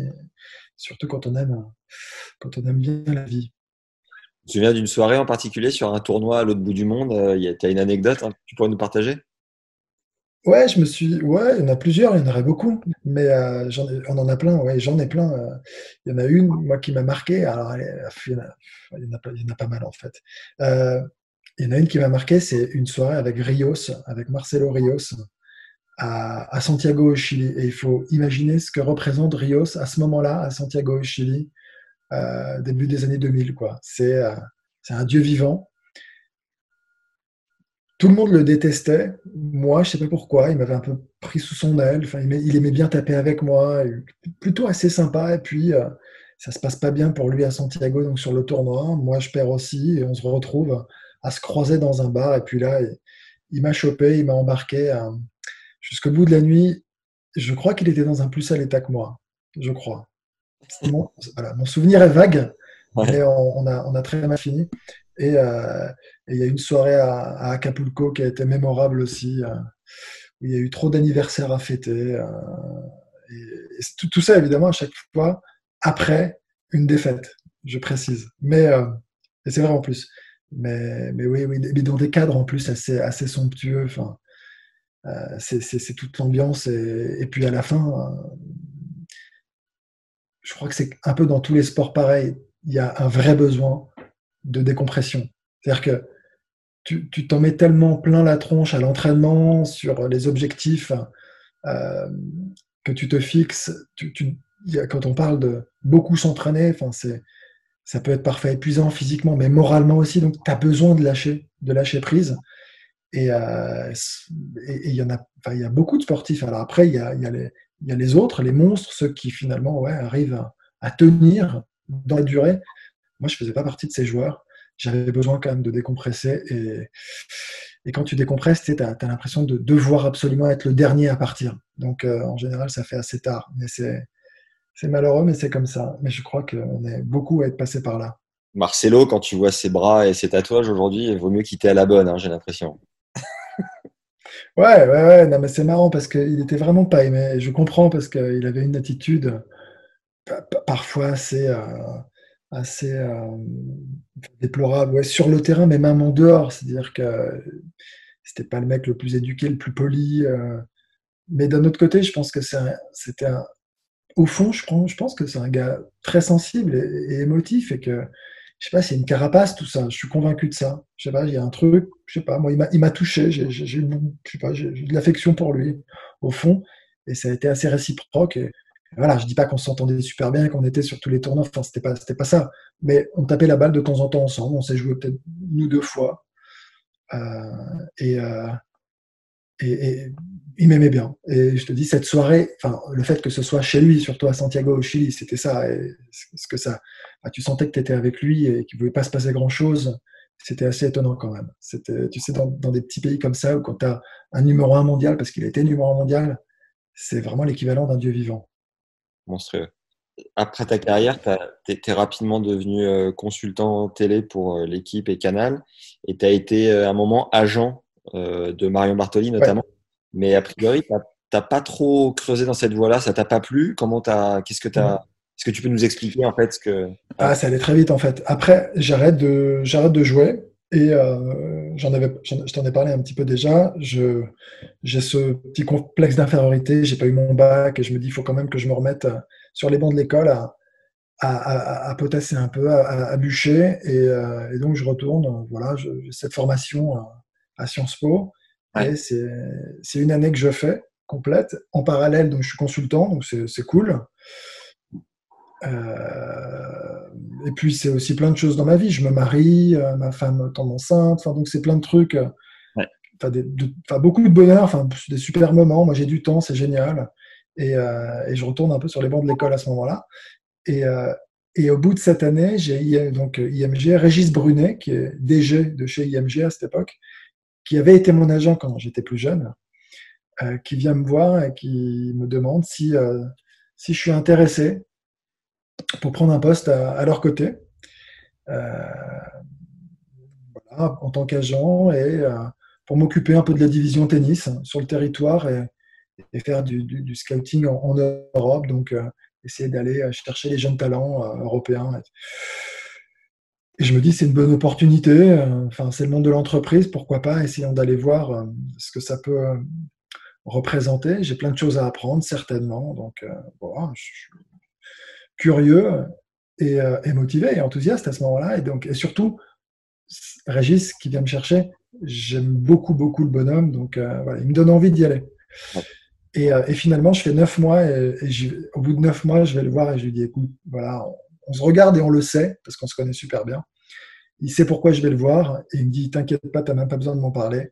On est d'accord. Donc en gros, c'était euh, c'était pas fait pour moi. C'est-à-dire qu'à un moment, je pense que le métier a beaucoup évolué. Euh, moi, j'imaginais euh, uniquement, enfin, essayer d'aller chercher des, contrats, des sponsors, des partenaires, travailler sur des événements. Et finalement, pour être caricatural, tu te retrouves presque la nounou des joueurs, et ça, c'est pas possible. C'est-à-dire que quand tu as été joueur et que tu te retrouves à devoir aller chercher une paire de chaussures, euh, faire les lacets euh, ou mettre un grip. euh, non, enfin, ou chercher. non, bah, voilà, c'était pas du tout comme ça que je concevais le métier. Ouais. Et je sais pas si c'est juste une question d'ego, mais en fait, quand tu quand es passé, que tu as été joueur, moi, ça m'intéresse pas du tout. De... Mon but n'était pas de vouloir rentrer dans le milieu absolument, j'y étais. Euh, et donc, tous les joueurs, je les connaissais parce qu'on était finalement presque du même âge ou parce que j'étais encore tout jeune. Et j'étais pas porteur de sac. J'étais pas. donc voilà, il y a un truc qui m'a gêné. Et en plus, un métier hyper dur. où moi qui suis plutôt dans l'humain, là, c'était du business. Mais si tu n'as pas les dents longues qui rayent le parquet, tu peux pas y arriver. C'est-à-dire que tu, tu dois promettre monts et merveilles à des parents pour signer des jeunes joueurs qui ont 13, 14 ans. Et, tu dis que des conneries, en fait. Tu, tu dois les attirer dans l'écurie, en gros. J'exagère quand tu dis que des conneries, mais oh, ah, si, enfin, si, si. j'ai entendu tellement de conneries, c'est monstrueux. Donc il y a un moment où j'ai réagi, je me suis dit, je peux pas en fait faire partie de tout ça. Je veux pas, euh, je, veux jamais être associé à ça. Voilà, les, joueuses, les joueurs sont pas pour moi que des produits. Enfin, ce sont quand même des, des gamins, des gamines qui progressent, qui se battent. Enfin, et promettre tout ce qui est promis là à ces jeunes, et sachant que ça n'arrivera jamais, je peux pas. Voilà, je c'est pas c'est pas dans c'est pas dans ma conception encore une fois du métier. Et toi qui as été euh, signé assez jeune, est-ce qu'on t'a promis que des conneries? Et quand tu étais sur le circuit, est-ce que tu faisais porter ton sac par l'agent? Mais non, je dis que le métier a beaucoup changé en fait. C'est pour ça et c'est ce que Régis lui-même qui était agent à cette époque, qui, qui m'avait signé quand j'étais quand j'avais euh, 15 ou 16 ans. Premièrement, il dis- tu discutes avec les parents parce que même si tu as un contact avec les joueurs, tu discutes beaucoup avec les parents. Ouais. Parce que à moins de 18 ans, ce sont les parents quand même qui doivent donner leur Ouais. accord. Mais après, euh, après tu sens, les, les- c'est une question de feeling et, et de personne. Mais malheureusement, aujourd'hui, il y en a qui font aussi euh, les choses pour les mauvaises raisons. Et, euh, et les parents, l'entourage, voilà, enfin, ce qui les intéresse, c'est l'appât du gain avant tout, c'est la notoriété, c'est pas la progression, c'est pas les objectifs que tu vas te fixer avec un agent qui va essayer de construire euh, ton image ou de construire ton parcours, euh, ta carrière avec l'entraîneur. Voilà, c'est c'est devenu très rare ça aujourd'hui. Et donc, euh, on veut gagner de l'argent immédiatement. On est dans une société de consommation. On se dit, bah, le plus tôt je gagne, mieux c'est que je gagne des matchs, des victoires, de l'argent, de tout. Et, et c'est pas facile à- comme discours à tenir quand autour de toi, il y a, je sais pas, je sais pas combien, peut-être 50, 100 euh, agents qui tournent sur les grands chelems pour aller euh, sur, le, sur les juniors, sur euh, le, circuit principal aussi, et qui racontent euh, qu'ils vont t'o- t'obtenir des wildcards à travers euh, toutes les tournées euh, qui auront lieu, euh, qu'ils vont te trouver les- des sponsors à hauteur de je sais pas combien de centaines de milliers d'euros. Bon, voilà, ils te font miroiter plein de trucs, ils foutent le doute à tous les parents aussi, et donc euh, tu t'engages jamais, ou si tu t'engages, c'est peut-être avec celui qui t'a promis le plus de trucs. Alors évidemment que c'est enfin, c'est- déceptif, il y a un moment où, où tu l'aimes, mais tu as signé 3 ou 4 ans et tu te retrouves comme un idiot euh, Mm. un, peu, euh, un peu bloqué. Et, et voilà, et, et a un moment, enfin voilà, je voulais pas de tout ça. Donc euh, ça a duré 9 ou 10 mois. Et, euh, mais j'ai appris plein de choses. En revanche, après, c'était le monde de l'entreprise. Donc, ça, c'était intéressant d'être avec d'autres directions, d'autres départements, d'autres secteurs, euh, faire, faire des, réunions hebdomadaires où tu te réunis et tu as vraiment, enfin, voilà, le retour un petit peu de, tout le monde. C'était, sympa, ça. J'ai appris beaucoup de choses quand même.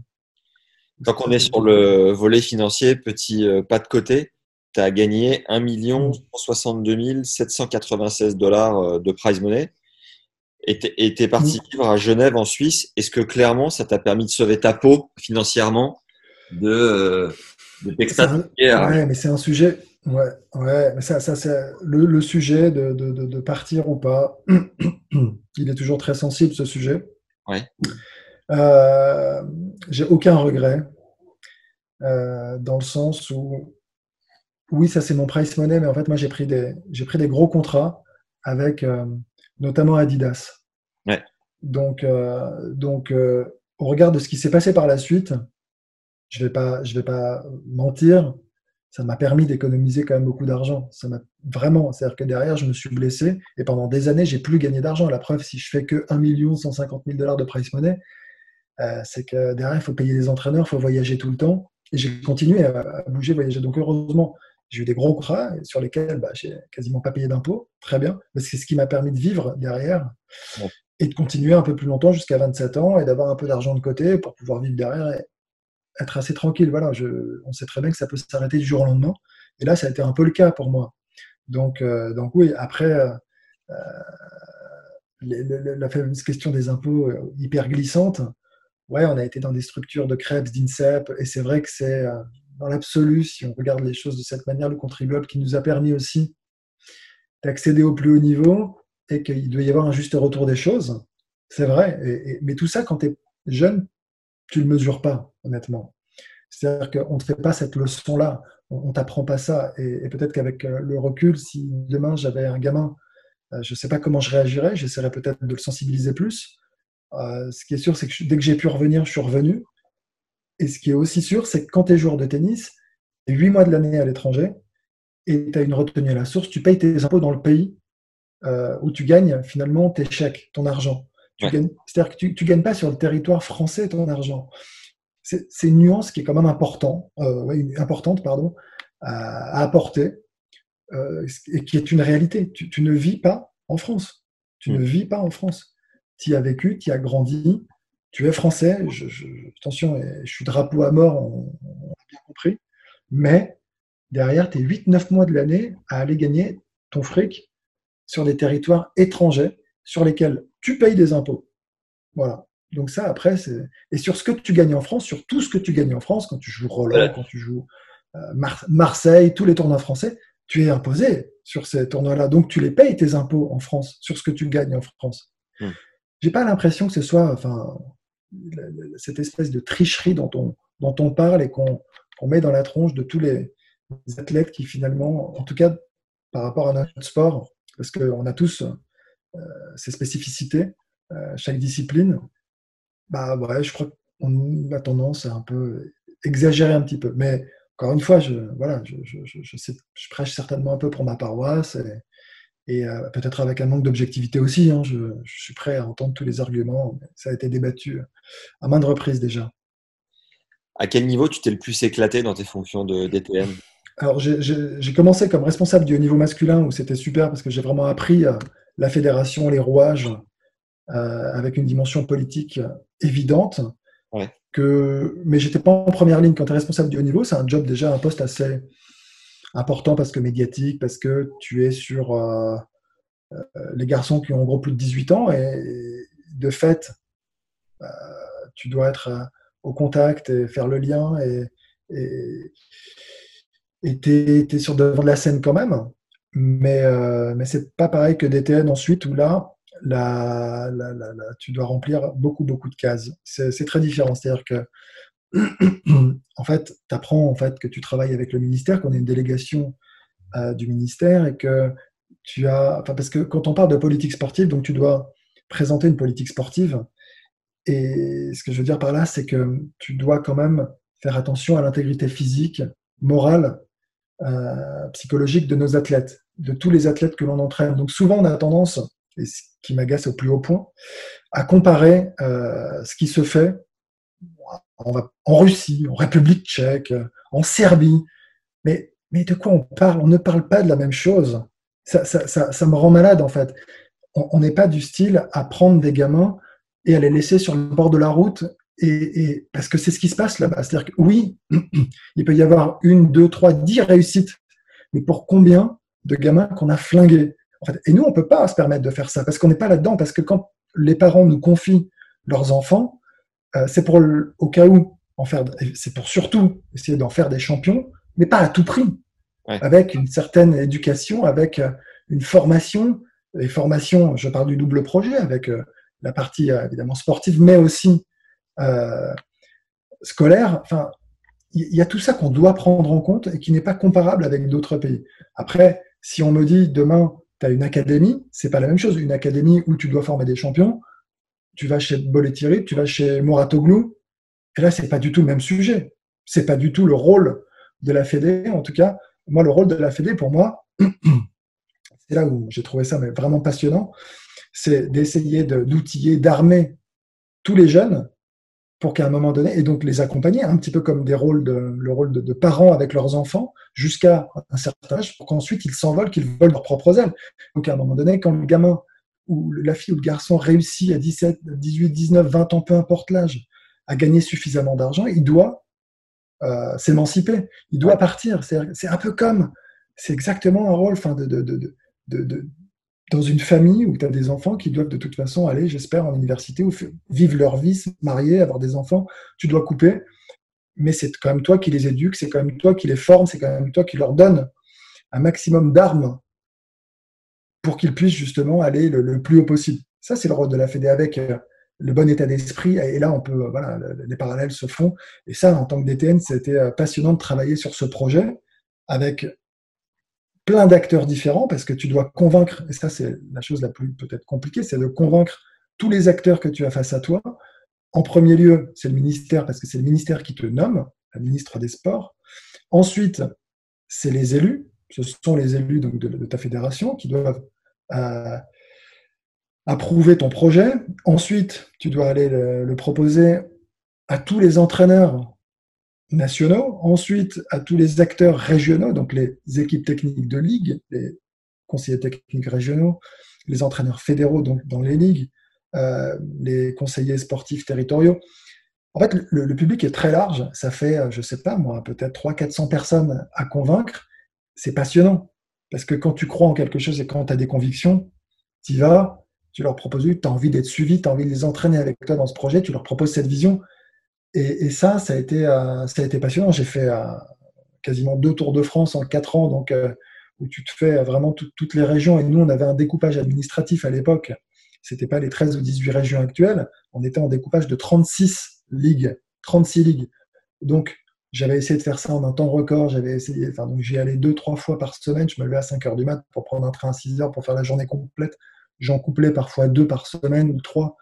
Et donc, et, et, tu vas et tu, tu, prêches la bonne parole, tu essaies de convaincre, tu essaies de leur dire voilà, chez les jeunes, jusqu'à tel âge, la détection, ensuite, on travaille ça, qu'est-ce que vous en pensez en échange, surtout, et pour aussi prendre le retour du, terrain. tout ça, ça a été honnêtement euh, passionnant. Passionnant. Euh, là, je parle pas de la partie visible, hein. je parle vraiment de, de, de, tout, de tout le travail de l'ombre du DTN, pour le coup.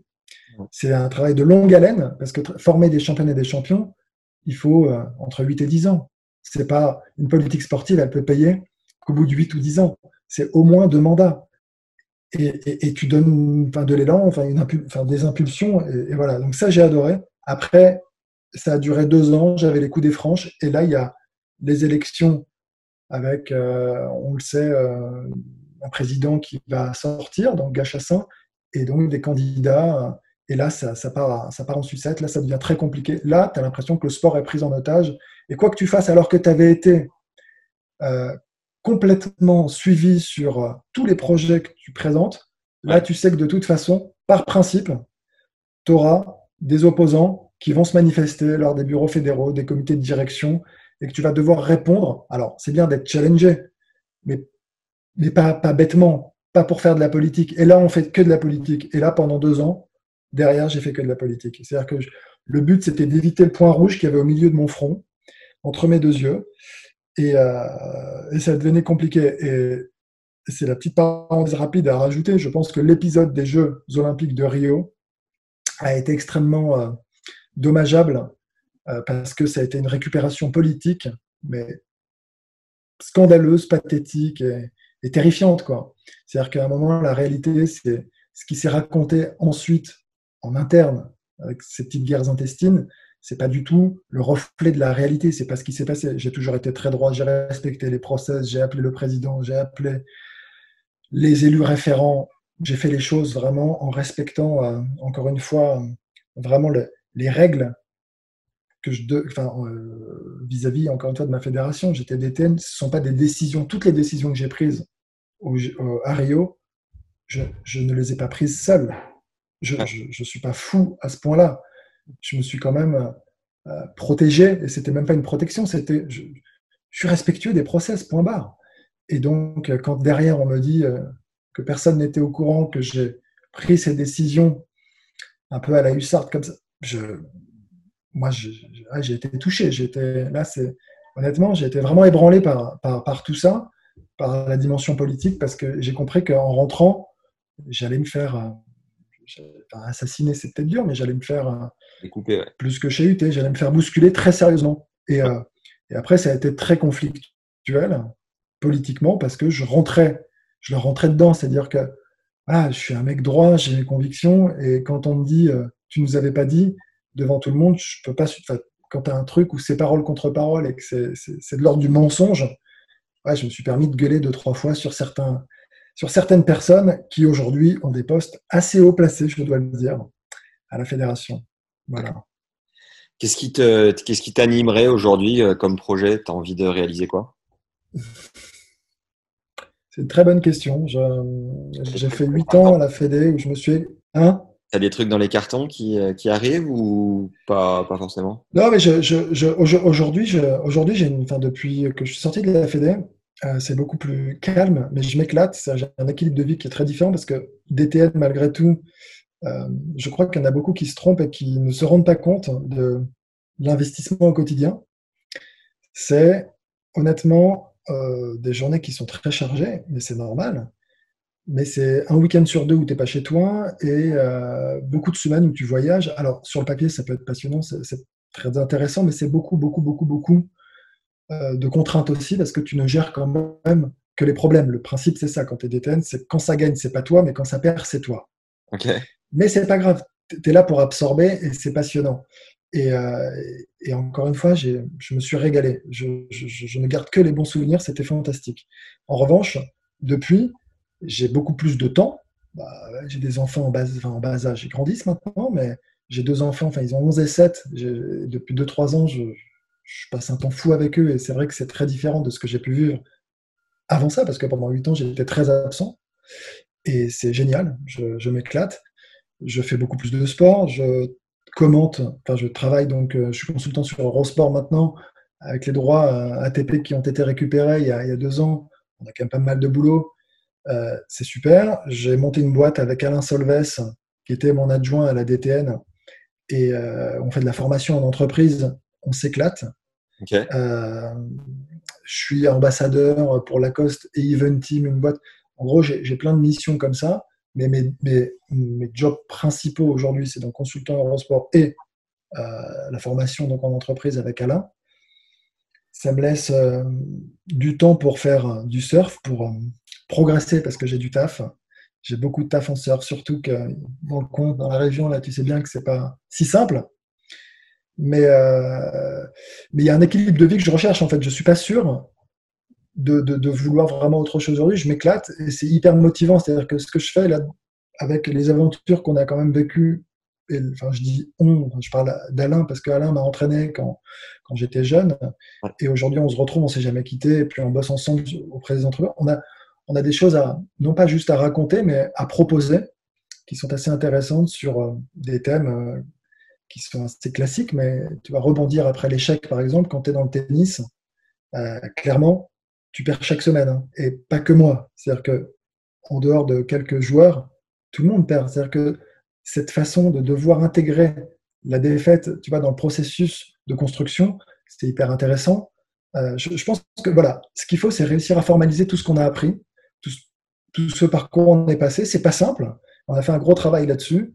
Et aujourd'hui, euh, écoute, on va en entreprise pour non pas justement raconter notre histoire, parce que c'est pas ça ce qu'on veut, c'est essayer de faire travailler, essayer de faire euh, comprendre un certain nombre de choses. C'est plus des prises de conscience, c'est raconter aussi ce qu'on a vu sur le plus haut niveau. Donc, euh, on parle beaucoup des tout meilleurs et de cet état d'esprit hors norme, qui, de ces gars un peu différents et comment au quotidien ils arrivent à se mettre le fameux coup de pied au cul pour justement pouvoir avancer tous les jours, alors qu'ils ont été numéro un. On parlait de cette quête du progrès. Moi, j'ai pas été capable. Tu m'avais posé la question. Moi, j'ai été numéro mondial junior. Ensuite, je rentre dans les 100 rapidement. Il y a un moment où c'est dur de me dire, mais c'est en jouant différemment que je vais être meilleur. J'ai pas réussi en fait à, à faire ce, à passer ce, ce cap-là, à me dire mentalement que c'était par, par, là que je devais passer obligatoirement. J'étais convaincu que c'était en faisant ce que j'avais fait presque que je, réussis, que je réussirais à être très fort. Et eux, ils ont cette force justement de se dire, mais non, si je reste sur mes acquis, on va me rattraper. Donc il faut que je continue d'avancer pour jamais être rattrapé et garder cette avance. il faut quand même une force mentale. Il faut, il y a un truc en fait à développer. C'est ce que je veux dire. Et, tout ça est très intéressant et on essaie de le mettre en avant. Donc voilà pour la partie. Et donc, euh, donc je m'éclate après. Euh, et pour le reste, je trouve que c'est déjà pas mal. Tu vois, enfin sur. Euh, ah pas, pas, pas, voilà, j'ai pas, j'ai pas d'autres projets en particulier. J'ai envie de développer ça à fond et, et, de profiter hein, parce que la vie est courte quand même. Yes. Pour terminer, Arnaud, j'ai quelques questions de fin qui sont communes à toutes les interviews. Quel est l'échec qui t'a le plus appris? Bah, c'est non, c'est Rio. C'est l'échec euh, de Rio. C'est un échec euh, cuisant. Enfin, c'est un fiasco total. Euh, donc les Jeux de Rio et et, j'en veux. D'ailleurs, j'en veux à personne. Enfin, j'en veux à personne. Si si. J'en veux à la dimension politique. J'en veux à, la gouvernance. J'en veux. Je leur en veux beaucoup. Mais j'en veux pas aux joueurs. J'en veux pas au staff. J'en veux pas. j'en veux pas du tout à Benoît Père pas du tout aujourd'hui, avec le temps. Mais, euh, mais j'en veux à d'autres personnes, d'autres personnes qui ne faisaient pas partie de l'aventure, qui n'étaient pas au cœur de l'aventure Rio, qui n'étaient pas avec nous. Mais cet échec, euh, ouais, m'a beaucoup appris, ouais, m'a beaucoup appris. Et avec l'expérience, c'est toujours facile euh, de dire est-ce que je ferais pareil? Je pense qu'il y a des choses que je ferais pareil quand même, mais peut-être pas tout, en effet. Dans la préparation, je serais peut-être un peu plus vigilant. Ok. Qu'est-ce que tu dirais à tes enfants si demain ils t'annoncent qu'ils veulent devenir euh, professionnels de tennis? Il y a peu de chance, mais, euh, mais euh, je les encouragerais. Je les encouragerais s'ils ont. En fait, c'est marrant parce que forcément, mon fils, qui a aujourd'hui 11 ans, quand, j'étais, quand il était plus petit, me disait Je vais être joueur de tennis. Il me l'a toujours dit. Et en fait, sauf qu'il ne voulait pas jouer plus d'une fois par semaine je lui ai dit, ça va pas être facile. Tu vois, il y a un moment où dans tout ce que tu vas faire dans la vie, il va falloir quand même t'engager vraiment. Et euh, l'envie fera la différence. C'est-à-dire qu'il faut que tu désires un truc plus que tout, sans vouloir comparer, à moins que tu sois le Federer de demain. Et, encore, il a beaucoup travaillé, mais avec un talent encore supérieur à lui, ce qu'on n'a toujours pas trouvé hein, sur cette planète. Euh, il va falloir bosser beaucoup plus. Je dis, c'est pas en restant devant dans le canapé que tu, y parviendras. Euh, et, donc, en revanche, non, pour répondre, je tu peux que l'encourager. Moi, je, suis parti de chez moi, j'avais 12 euh, ans. Je me suis toujours dit, tiens, si ça arrivait, si lui, un jour, il venait me voir et me disait, est-ce que je, papa et maman, j'ai envie de partir, faire, euh, vivre mon rêve, quoi. Ben, je l'encouragerais, évidemment. J'aurais qu'une envie, c'est qu'il puisse c'est qu'il puisse euh, saisir euh, l'opportunité qui, lui est offerte. Après, euh, c'est pas le cas pour le moment en tout cas, mais, je crois que je l'aurais encouragé fortement. C'est une belle école, voilà. Je crois que c'est quand même une école où tu apprends plein de choses, même si tu, vis des choses parallèles, très différentes du quotidien de gens classiques dans un parcours classique, mais c'est très enrichissant. Est-ce que tu as une anecdote vécue en dehors du cours avec euh, Rafa, Roger ou Joko qui les humanise un peu? Qui les humanise parce qu'on trouve qu'ils ne sont pas humains? Ah, ah. Non, ah, moi, je, À travers les résultats, hein, c'est quand même des monstres de ce sport. Quoi. Ouais, mais Joko, Joko moins. Mais, euh, mais Rafa, par exemple, c'est un gars qui est très humain. C'est un mec qui, euh, qui est d'une humilité absolument extraordinaire. Enfin, c'est celui, enfin, alors, il y en a qui pensent que c'est de la fausse modestie. Moi, je suis convaincu que ça ne l'est pas. C'est-à-dire que quand il arrive sur chaque match, sur chaque tour, n'importe où, et encore plus à Roland, et qui dit je peux perdre, il le pense sincèrement. Et euh, enfin, je, pense vraiment. Et après, c'est un gars qui est hyper bien éduqué, qui est hyper simple.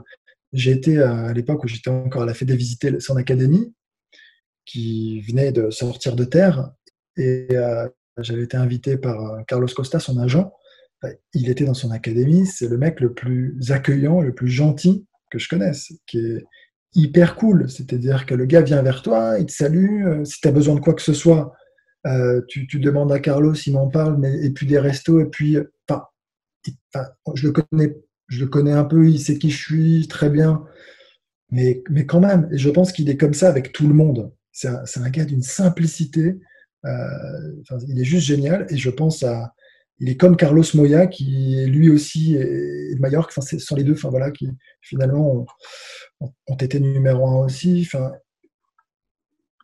je sais pas, il se dégage un truc facile. Voilà, tranquille. Et, quand tu dis humain, bah c'est vraiment le mot qui le caractérise. Et derrière euh, Federer, c'est autre chose. Federer, moi, c'est marrant parce que j'ai pas l'image du monstre sacré qu'il est aujourd'hui, de la légende du tennis. J'ai l'image du gamin de 16 ans qui pète des raquettes, qui est dans les vestiaires et qui fout le bordel. Et ça, il l'a jamais. Et on se trompe, il l'a jamais perdu ça. Ouais. Il l'a jamais perdu. Hein. C'est-à-dire que euh, il y a, je me souviens, dans les vestiaires à Monaco, euh, avec euh, Peter Lundgren, qui était son coach à l'époque. Il était tout jeune, il avait encore 20, 21, 22 ans peut-être. Il foutait un bordel, il se mettait des pains dans les. Il se frappait des, coups de poing dans l'épaule pour s'amuser. C'est un mec qui est resté gamin, en fait. Il est resté gamin. Et, et, à l'Open d'Australie, il n'y a, pas, il a pas si longtemps, maintenant, il a des gamins. Il avait, il avait deux de ses mômes 20 minutes avant son, un de ses matchs. Il en avait un sur un genou et l'autre sur l'autre genou. Et il est 20 minutes avant son match en train de regarder la téloche, en train de se dire bon, bah, faut que j'aille jouer dans 20 minutes. Ça faisait presque, enfin, j'exagère parce que c'est pas amateur, mais ça faisait presque tournoi de club, euh, tu vois, euh, de, de, la région, sauf que c'était l'Open d'Australie et ça devait être un quart de finale. Mais il est donc, ouais, ça l'humanise vachement. Et il est allé euh, s'échauffer, il a fait son truc, il a dû mettre trois petits sets. Voilà, donc, mais c'est un gars aujourd'hui. Moi, j'ai pas le, j'ai pas le même regard. C'est comme quand tu as grandi avec quelqu'un qui derrière réussit. Tu as le regard du, de, la camaraderie en fait que tu as pu vivre avec pendant des années, mm. plus que de ce qu'il est devenu. Bah, moi, avec Federer, c'est un petit peu pareil.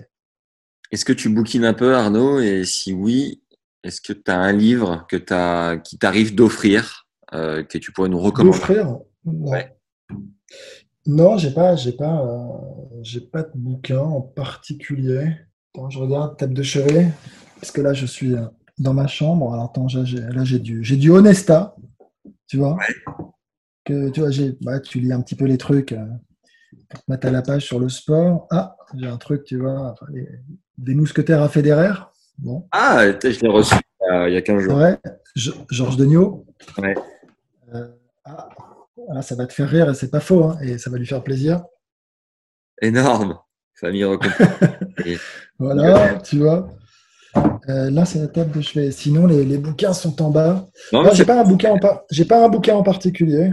Si, à l'époque, c'était Alain Solves qui me faisait beaucoup lire. Donc, Alain Solves qui, m'a entraîné quand j'étais entre 17 et 22, 23 ans.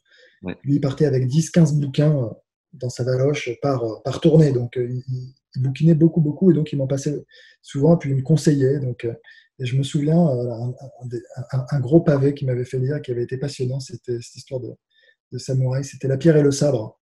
Je ne sais pas si euh, ça te dit quelque chose, mais c'est voilà, sur c'est une quête en fait, et la vie est une quête, et puis le fait d'avancer, de, c'est, très très intéressant. Il faut être armé parce que c'est, 800 ou 900 pages euh, écrit tout petit. Mais, euh, mais voilà, ça c'est, un bouquin. alors je ne conseillerais, je conseillerais peut-être pas ça à des, à des trop jeunes, mais ensuite en revanche, ouais, c'est, je mettrai le lien de, de, l'épisode. Est-ce que tu as un film référence, un seul?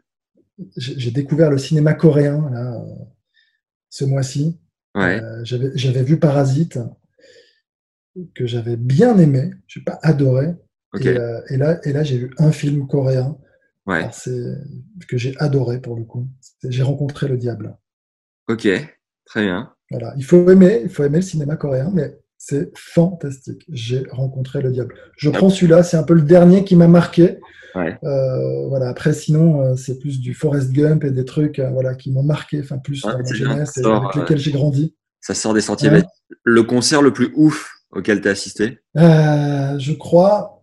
c'est marrant parce que c'était. ouf, ouf, ouf pour des raisons, pardon, parce qu'on était tout un groupe de potes et on était bien allumés. Euh, à cette époque. Et c'était Ben Harper à, Bercy. Très bon ça. Des, quelques souvenirs de Ben Harper à Bercy. Euh, c'était génial.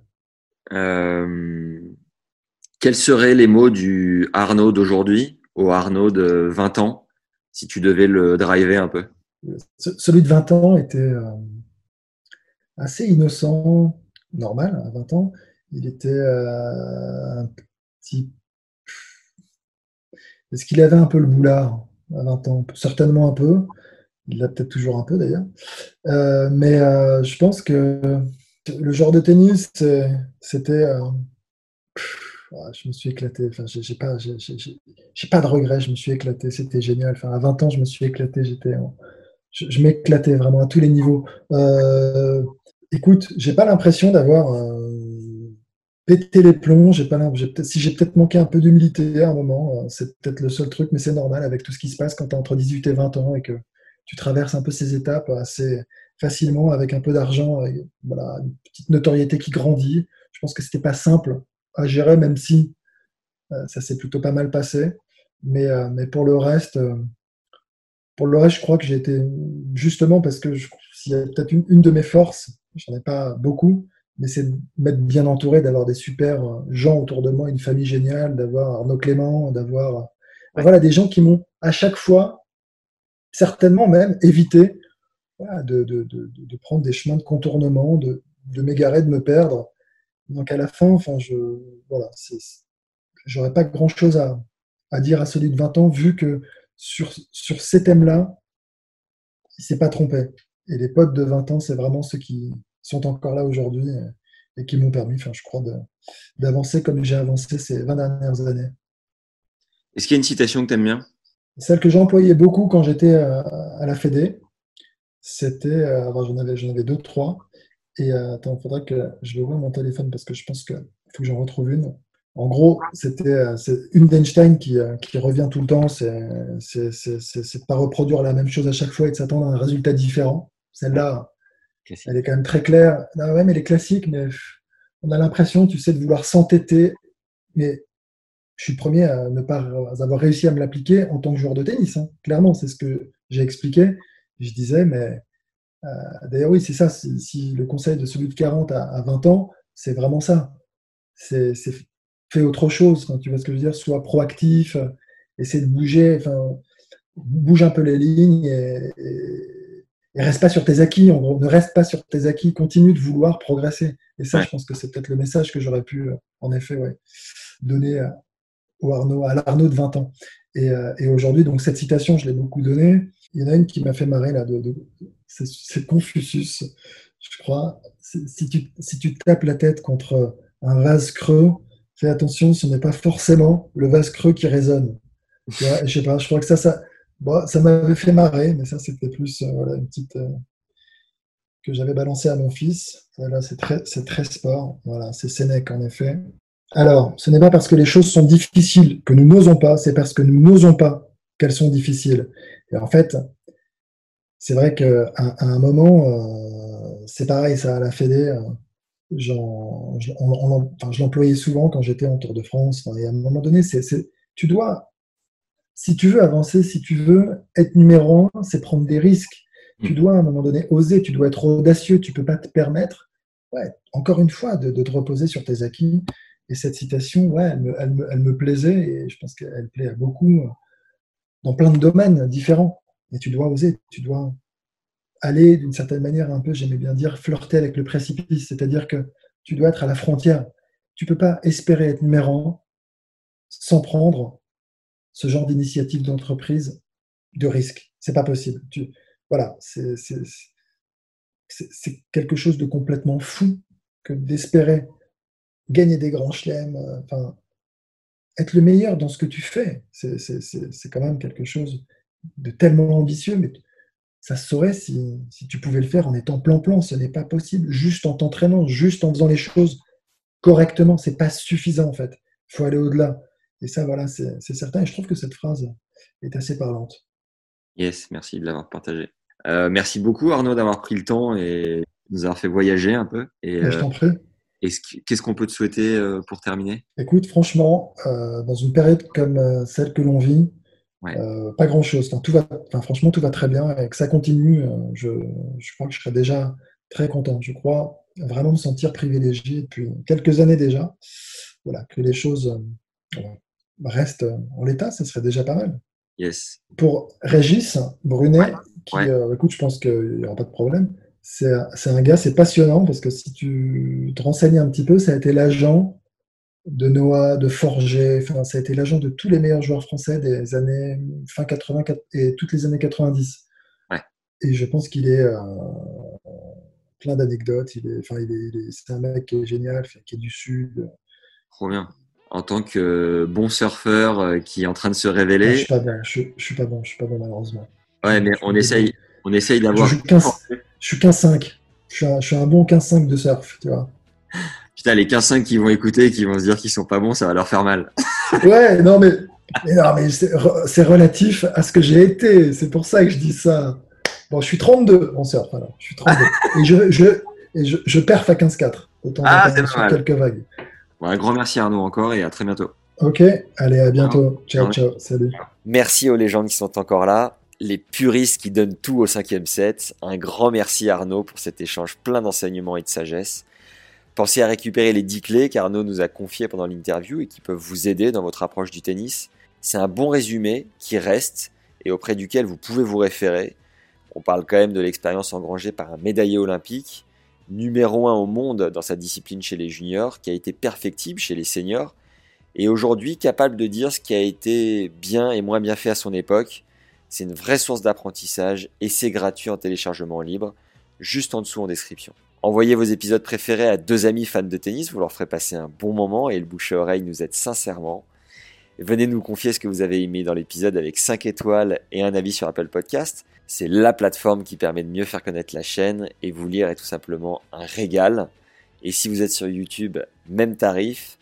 Merci à Kikdou sur Apple Podcast, Damien, Aurélien, Benjamin, François par mail et même Nico, Tanguy et Jérémy sur LinkedIn pour tous vos témoignages adorables. Kikdu nous dit les invités sont top et donnent des analyses qu'on ne retrouve pas ailleurs. Arbitre, argent, statisticien, etc.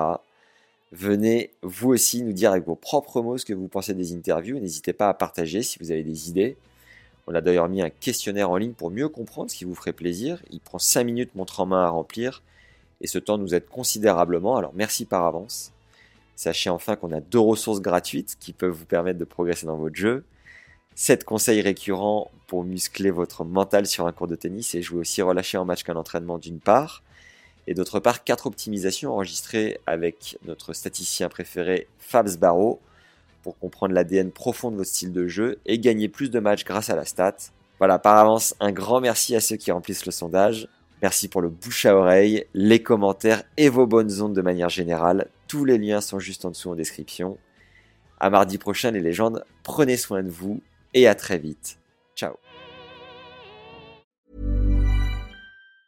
The secret to summer ready skin is here. Osea's number one best selling Andaria algae body oil, clinically proven to instantly improve skin elasticity and transform dry skin to silky, soft, and unbelievably glowing. Its signature scent of freshly squeezed grapefruit, cypress, and mango mandarin transports you to sun kissed summer days. Get healthy, glowing skin for summer with clean vegan skincare from Osea. Get 10% off your first order site wide with code GLOW at OseaMalibu.com.